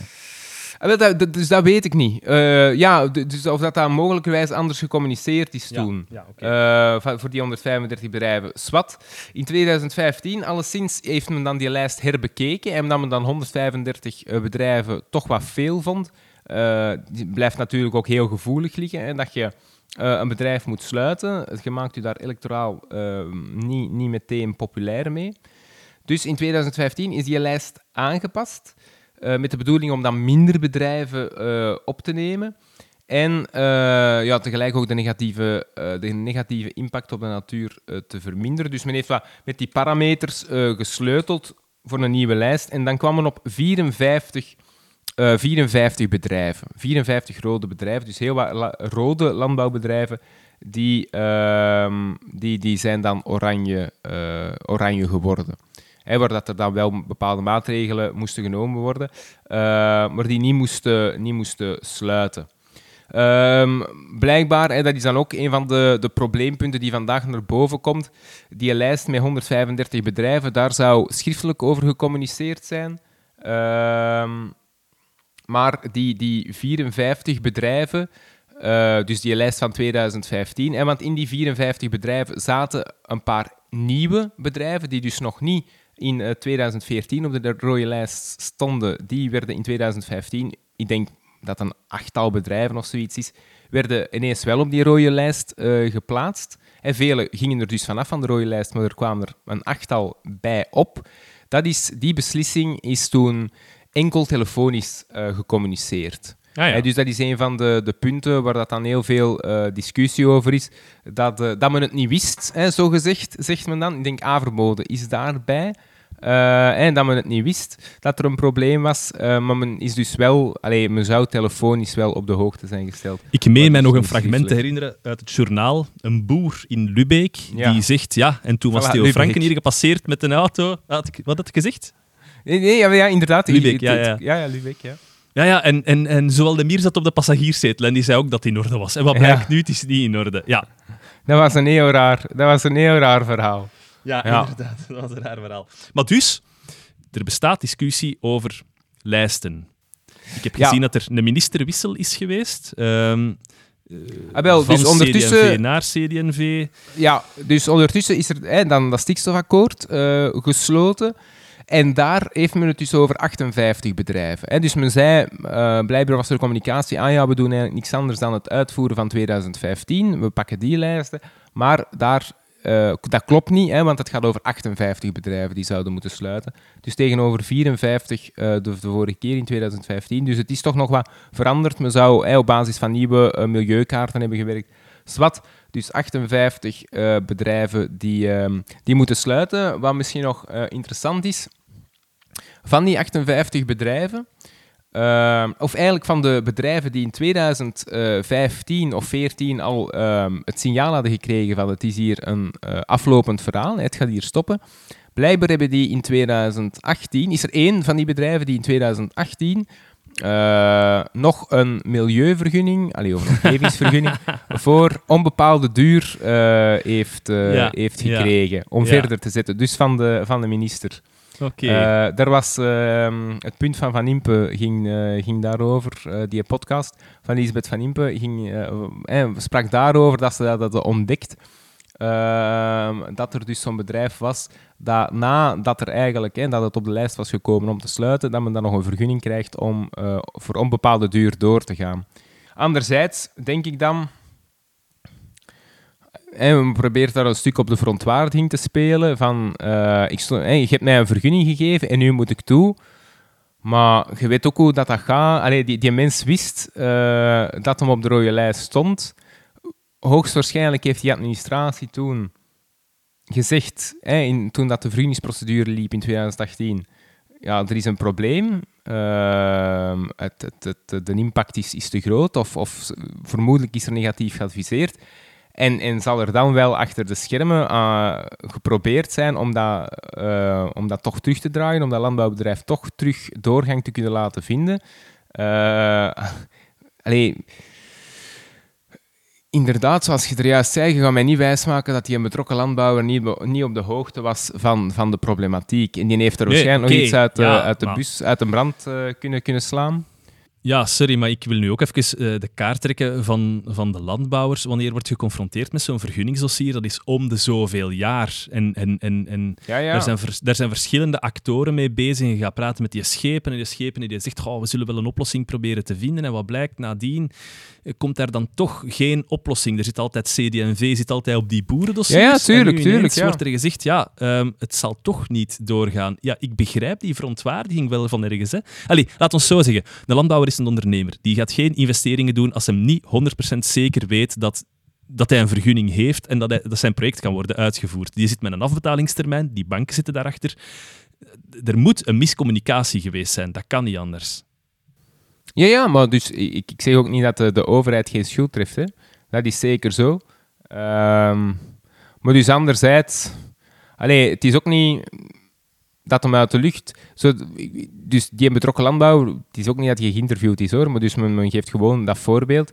Ja, het is ook niet dat je volledig uit de lucht kunt, uh, kunt Nee, maar wat moet, je, wat moet je anders doen? Zijn vergunning loopt af, hij heeft, hij heeft, een nieuwe vergunning nodig. Of hij moet ergens een uitbreiding doen. Vaak is dat niet van te kiezen. Hè. Is dat iets wat je moet doen om je uh, ja, levensvatbaar te houden als onderneming? Ja, die gaat niet zeggen, oh, ik, ja, je moet voort met zijn onderneming. Hè? Ja, ja, ja, of dan stoppen. Hè.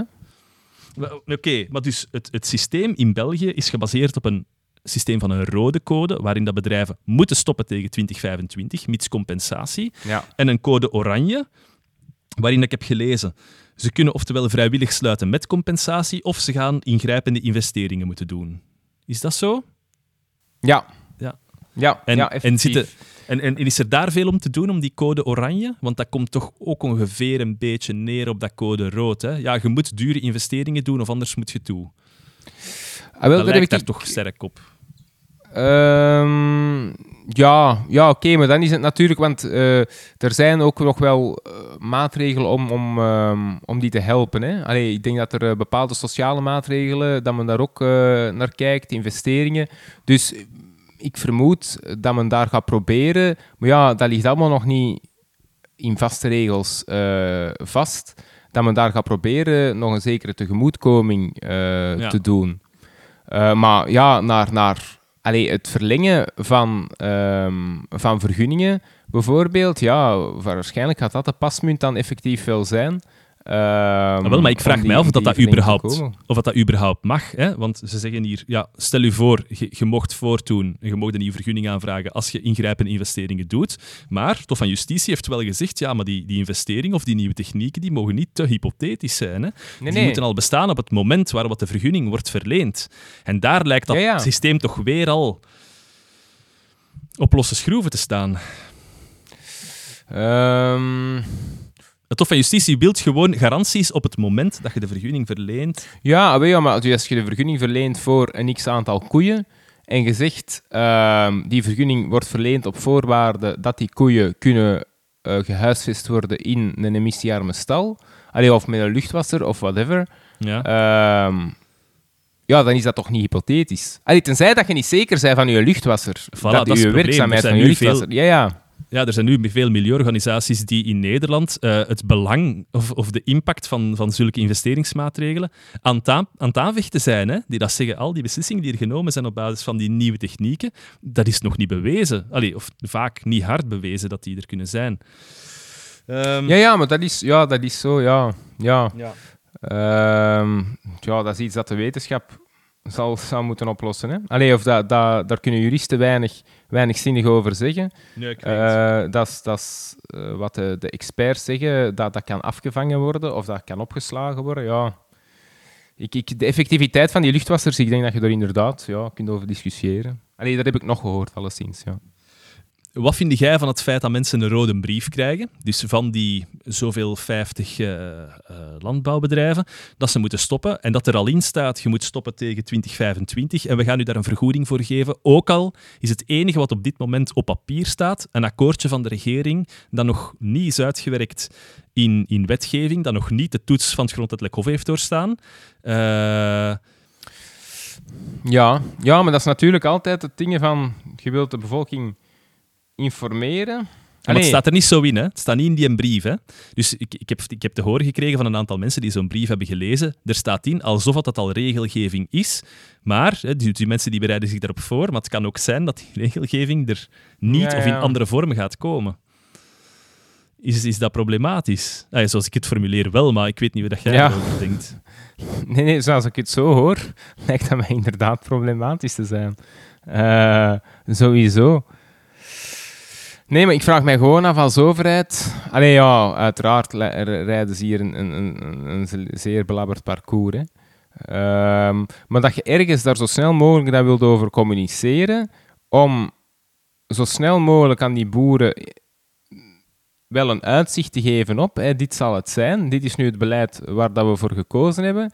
Um, dat, daar kan ik wel ergens in komen. Natuurlijk, als je dan achteraf het nog twintig keer gaat veranderen, uh, alleen je bent nog niet zeker dat, ja, dan, dan is het, ja, lijkt het mij wel problematisch. Ja, want de nieuwe minister, hoe heet hem, Jo Boers, ja, Broens. Broens, die moest nu kijken naar welke lijst dat het uiteindelijk ging worden. Hè? Want dat was nog een punt van discussie, ook al waren de brieven al verstuurd. Hij moest nog eens gaan kijken of dat de juiste lijst wel werd gebruikt voor de rode bedrijven. Ja, wel, en hij zou, dat zou een truc zijn geweest ook, hè, om hem nu op, uh, op, op, op landbouw uh, te zetten, dat hij ja, dat akkoord nog eens in vraag zou kunnen stellen, omdat hij daar niet eh, bij, bij betrokken was. Hè. Dus dat dan een truc van CD&V zou zijn om daar toch onder, uh, onderuit te komen. Want CD&V is inderdaad bezig, CD&V... Is, uh, ja, ja. gevoeld dat CD... Gisteren was Joachim Koens. Ik weet niet waar. Los over de kiesdrempel in 2024. Uh, hij was aan het zeggen van ja, we moeten dat toch maar eens uh, herbekijken, want voedselproductie of zoiets is, toch, is toch belangrijk. Uh, en dus ah, aan het doen alsof dat dat allemaal gaat over... dat Poetin hier morgen kan binnenstaan. Ja, ook. Ah, ja, en dat dat over die kleine, kleine boerderijken gaat. Maar ja, natuurlijk gaat het altijd over... Ah, het zijn peakblasters, dus het zijn megastallen. Hè. Ehm, maar oké, ja, dat je, dat je als, als ondernemer ergens die zekerheid moet hebben, daar, daar ben ik ook mee akkoord, ja. Dus ja, ik vraag mij af, van drie jaar is, is weinig, hè? tegen 2025. Ja, ja, ja. Uh, het moet nog altijd beslist worden. Er is nog altijd niet, hè, als je nu het Krokusakkoord leest, uh, hè, of de samenvatting daar, daarvan leest. weinig concreet. Ja, misschien dat er in de conceptnota meer staat, maar allee, dat zou me nu ook uh, toch wat verbazen. Inderdaad, heel weinig concreet. Die vergoeding, ja, er gaat een vergoeding worden betaald als jij, als jij het stopzet. Ehm, uh, en dus hier, landbouwers die vroeger dan 2025, uh, 2025 hun activiteiten stopzetten, kunnen daarbij een hogere vergoeding bekomen. Ja, ja, ja dus als er een is en die zegt, ja, ik stop nu al, ja, die ja, heeft, voilà, er is nog geen regeling. Dat is nu, hè. Dat is nu, hè, effectief. Hè. Er staat er staat voor twee jaar krijg je 20% extra. Dus dat is, allee, of dat is in 2023, dus dat is volgend jaar. Maar dus effectief, zoals gezegd, buiten een conceptnota en een samenvatting, ja? staat, er, staat er nog niks op. Uh, dus, dus die gaat dan naar de rechter, naar de burgerlijke rechter, en die vraagt: ja, ik zou graag mijn vergoeding krijgen. En die burgerlijke rechter zegt: ja, maar ik heb hier eigenlijk niks om op terug te vallen. Ah ja, begint maar aan te tonen. Allee, overheidsaansprakelijkheid, hè, dat wordt dan zoiets. Wat ik, ja, ja. Wat ik vermoed dat, dat, die procedure. Zeg, zeg PG. Um, ehm, uh, iets dat mij opviel, dat was, in Nederland zegt men, de Belgen hebben gekozen voor een daadkrachtig beleid. Ik viel al even van mijn stoel, want ik dacht, ja, wordt er hier nu gezegd. Maar als je het zo bekijkt, het beleid dat België hier voert, met de verplichte stopzetting van een aantal landbouwbedrijven, is inderdaad wel qua landbouwtechnisch, daadkrachtiger dan in Nederland. Ik stel mij daarbij dan wel de randopmerking. Oké, maar in België lijken we enkel onze pijlen te richten op landbouw en niet zozeer op de andere sectoren. Allee, we hebben dat gezien in Nederland, is er ook maar een marginaal verschijnsel. Maar focussen wij ons, focussen wij ons misschien te veel op de landbouw? Uh, ja, als je ziet het aandeel dat, dat men heeft, lijkt het mij toch niet... maar de helft is de helft. Hè. Er zijn er ook anderen die de, helft, de andere helft doen, dus...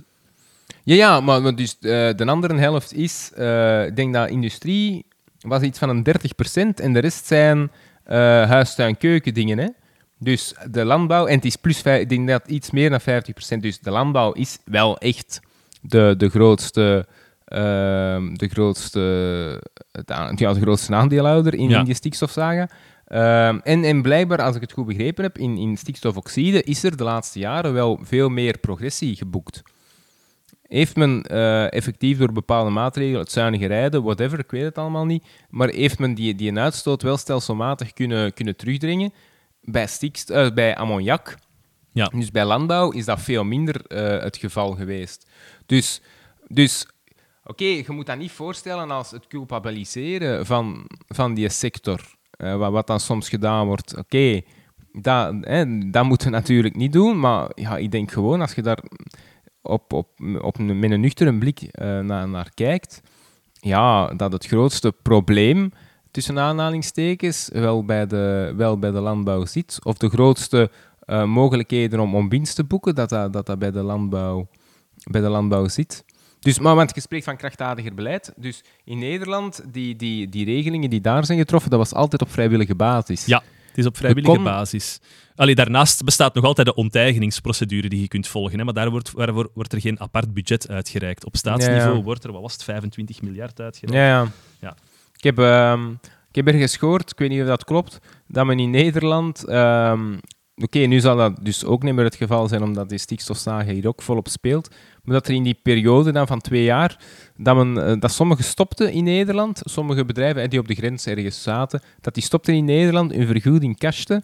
Eh, en ja, wat jij zei, en je mocht in Nederland niet, je mocht geen landbouwbedrijf meer oprichten, maar die dan gewoon over de grens hier in België ehm, met, ja, ja. m- met, met, met het vermogen dat ze dan hadden bijeengekregen, Ja. dat ze hier opnieuw begonnen. Goh ja, wat doe je daaraan? Samenwerkingsakkoordjes sluiten. Goh, ja, ja, dat kan zijn. Ik, het verbaast me niet. Wat dat er wel stond in het artikel over dat... Hey, smakelijk ondertussen, hè, met uw nootjes. eh. Maar dat gaat er niet horen, ze. Ik, Nee, nee, als ik het eruit van- knip, hè. Als ik het eruit knip, hoor het niet. Maar nee, nee, ik ben hier aan het volgen. Ik ben hier aan het volgen op Ah, mijn ja, eh, nee. Audacity. En dat, dat registreert echt niet. Als Nee, nee, eh, nee, nee, nee, nee. Maar als ik dat dan straks comprimeer en, en versterk, dan, dan hoor dat ook niet meer. Hè. Nee, nee. Maar, nee, Ja. nee, maar Ik zal dat wel wegknippen. Dat, Nee, ik zal dat wel dat, dat, dat groen balkje, dat beweegt niet.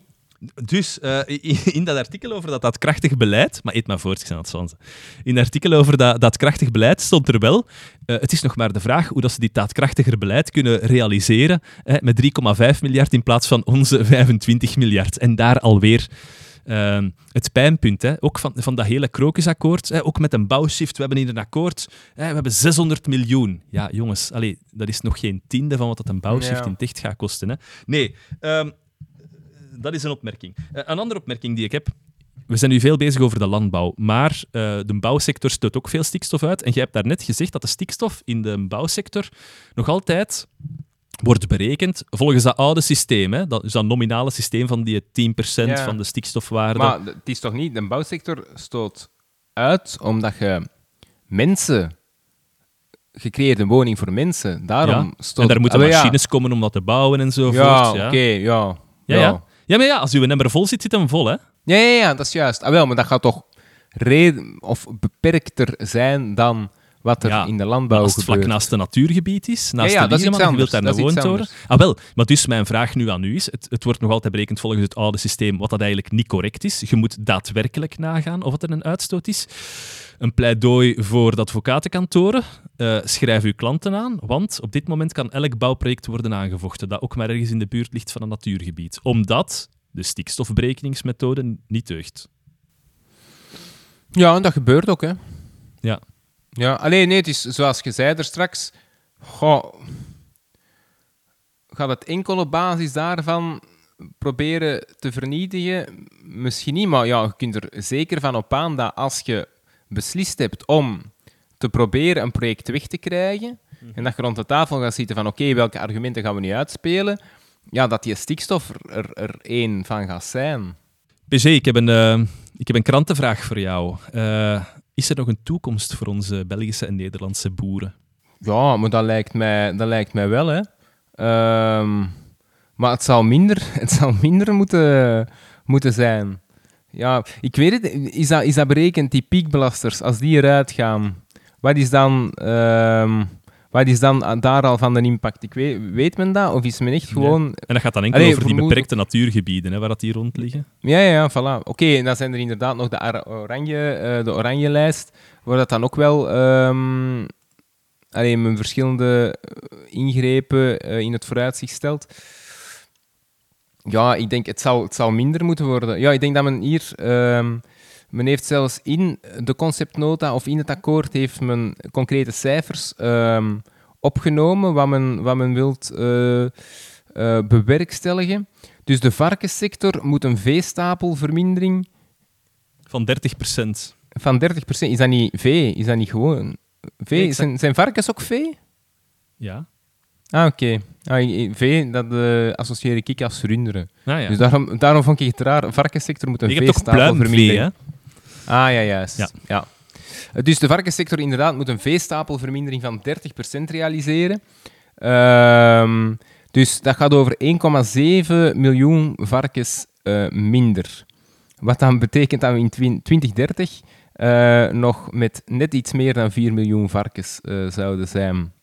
En dan voor eh, varkens- en pluimbedrijven wil men de uitstoot. Dus daar eh, zit men geen eh, cijfer op het aantal dieren dat men weg wilt. Maar dus voor varkens- en pluimbedrijven wil men met een uitstoot van minstens.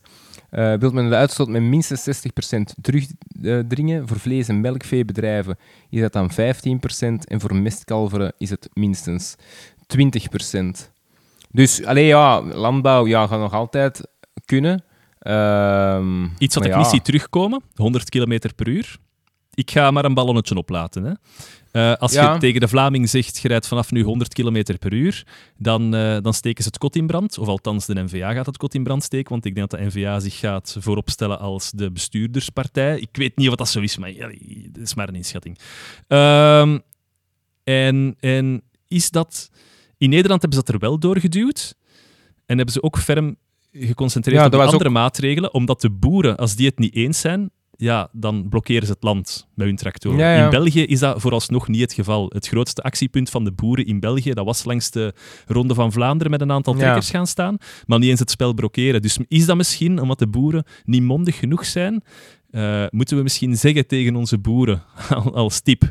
eh beukt eens een keer het provinciegebouw, eh, de poort van het provinciegebouw in en is, kijkt eens wat dat het resultaat daarvan is. Misschien komt er dan toch een 100 km per uur op de, op de Belgische snelwegen. Ja, maar ja, gaat het dan? Allee, dat van die, die piekbelasters, dat is toch een aflopend verhaal. Gaat dat compenseren? Ja, ik weet niet, dat zullen ze moeten Ja, inkaarten. van die, ik weet piek, niet, wat van is, die code wat rood, dat, is, dat is sowieso... Ah, ja, wat is, Ja. de impact, wat is de impact van naar 100, eh 100 te gaan? Ja, dat heeft een impact, dat is duidelijk. Maar ja, ik, ik, ik kan niet inschatten wat die eh, impact gaat zijn en wa- wat, dat je er dan voor in de plaats kunt krijgen in de, landbouw, eh, de landbouwsector. Maar oké, ja, anderzijds kun je er ook een verhaal toch eh aankoppelen. En ik denk dat dat... ehm, ergens nog kun je dat positief verbloemen, dat, dat er te veel vleesconsumptie is. Ja, Eh, maar dat is, sowieso. dat is sowieso. Ah, maar ja, maar dus zowel voor ja. het klimaat als voor het welzijn van die dieren. Nee, nee, maar dus dat je ook daar wel de juiste marsrichting aangeeft.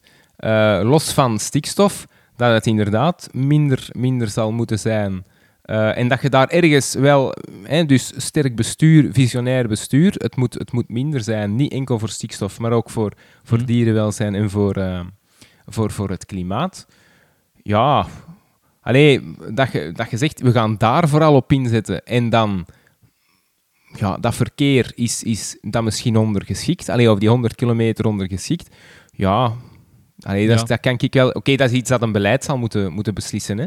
Eh, want ik neem aan dat er ook aan die 100 per uur, dat er economische kosten aan verbonden zijn. Je kunt iets minder snel verplaatsen. Of net Dus- niet, hè. Misschien is het gewoon in de mensen hun hoofd dat je dan minder Ja, ja. snel ergens Ja, geraakt, terwijl dat je kost letterlijk daalt. Hè. Ja, ja, ja. Ja, maar ja, ik weet het niet. Ik weet het En niet. ook uw ongevallenkost en uw... En uw... Maar, ehm, Maar dus, allee, ik vind dat kan een afweging zijn, denk ik, dat je zegt Ja. we gaan meer snoeien in landbouw dan, dan die 100 kilometer per uur. Ja, ja. Maar alweer gaan wij moeten betalen voor ehm, slecht beleid. En dat is altijd zo. Eh, dat is in stikstof zo, dat is in de bouwshift zo. Allee, de huis, eh, stukken, stukken weg worden nu nog altijd aan de lopende band volgebouwd. Ook al weten we dat de bouwshift er gaat komen. Ehm, Ja, oké, maar dus daar vind ik slecht beleid. Klopt, hè? 100% juist, hè?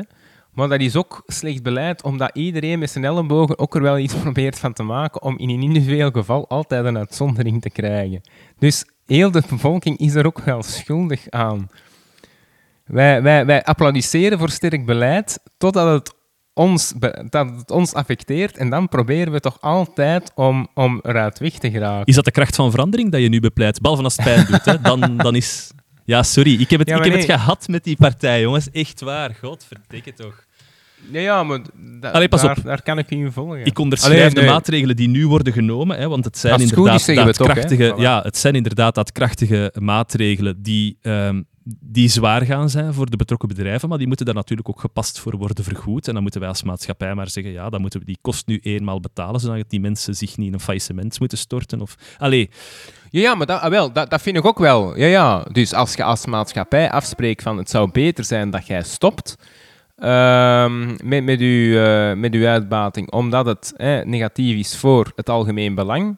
En dus in concreto die natuurgebieden, stikstof, eh, sorry, ehm, fijnstof, et cetera. Als dat de keuze is die gemaakt, ja, uiteraard moeten dan een volwaardige vergoeding of een volledige vergoeding daartegenover zetten ja. eh, die alles dekt. Hè? Die, die zowel de waarde van, van het immateriële bedrijf dekt, als de waarde van eh, de, ja, de, ja, nee, de gebouwen niet, want je wordt uiteindelijk niet onteigend, die is enkel... Maar hè, het bedrijf, ja, misschien ook allee, de kennis, hè, want je bent altijd boer geweest, misschien. Ehm, je kunt ook niet van de ene dag op de andere eh, een, ander, een ander job gaan uitoefenen. Dus dat er daar misschien een surplus in zit die je moet, moet berekenen. Eh, ook naar emotionele schade misschien toe. Allee, ja, daar... Ja, moet, dat is de pasmunt. Hè? En, en dat lijkt mij niet meer dan, niet meer dan redelijk. Ja. Ehm, maar ja, anderzijds... Ja, gaat de blijkbaar toch die maatregel... Ik ben geen wetenschapper, hè, maar Ja. als je het hoort, ja, er is een probleem. Dus je gaat ergens wel eh, een, maatregel, een maatregel moeten nemen. En iemand gaat ervoor moeten opdraaien. Ja. En het enige dat je dan kunt doen, is, is proberen zoveel mogelijk dat te faciliteren. Eh, en, en die mens die er dan moet voor opdraaien, ehm, dat zoveel mogelijk proberen te verzachten ja, door, door compenserende maatregelen, allee, door, door vergoedingen. Ja. Eh, ja. Ja, dus eh, onze conclusie is... eh, Het, punt, het punt van verbijst. Het, het punt van de podcast is, eh, ja, het kon niet anders dan dat een aantal van die zeer sterke vervuilende bedrijven, dat die eruit moeten.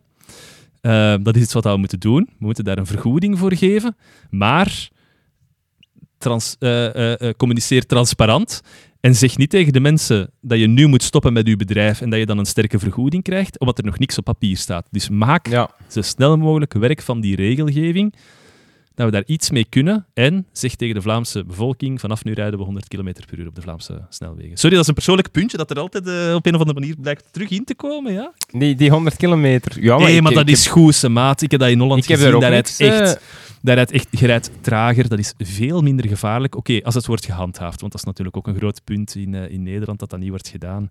Ehm, Ja, maar ik, ik zie daar ook op zich het bezwaar niet van in. Dat je dat niet zou doen, ze. maar het is toch grappig, het komt gewoon, het, het ligt niet op tafel. Het ligt Nee, nee, dat is niet juist. op tafel, punt. Dat is juist, ja. Ah ja, ja, ja dat, wou ik, dat wou ik nog zeggen. Ik wou nog één ding zeggen. Ehm, dit beleid, als we het zo bekijken, zit logisch in elkaar, maar het wordt niet logisch wanneer dat we de individuele gevallen gaan bekijken, zoals bijvoorbeeld de abdij van Averbode, die zelf hebben meegewerkt aan...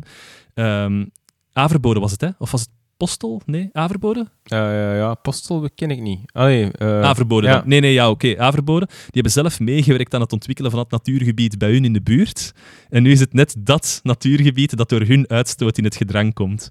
Dus als je, ja, als je dat beleid op het individuele niveau gaat kijken, dan ga je altijd zien dat er onbillijke gevolgen zijn, of dat dat heel onlogisch uitkomt. Maar misschien kan het ook gewoon niet anders voor een aantal. Ja, voilà. Wel, ik denk dat, we, dat je daar echt moet overstappen. En dat zijn natuurlijk de verhalen die altijd, eh, die men heel graag in de media brengt. Hè? Allee, of waar dat de media Ja. dan op springt van, van eh, eh, zie je die zo onbillijk, effectief. Ja, en dat is, je kunt niet anders zeggen dat zo'n situatie onbillijk is.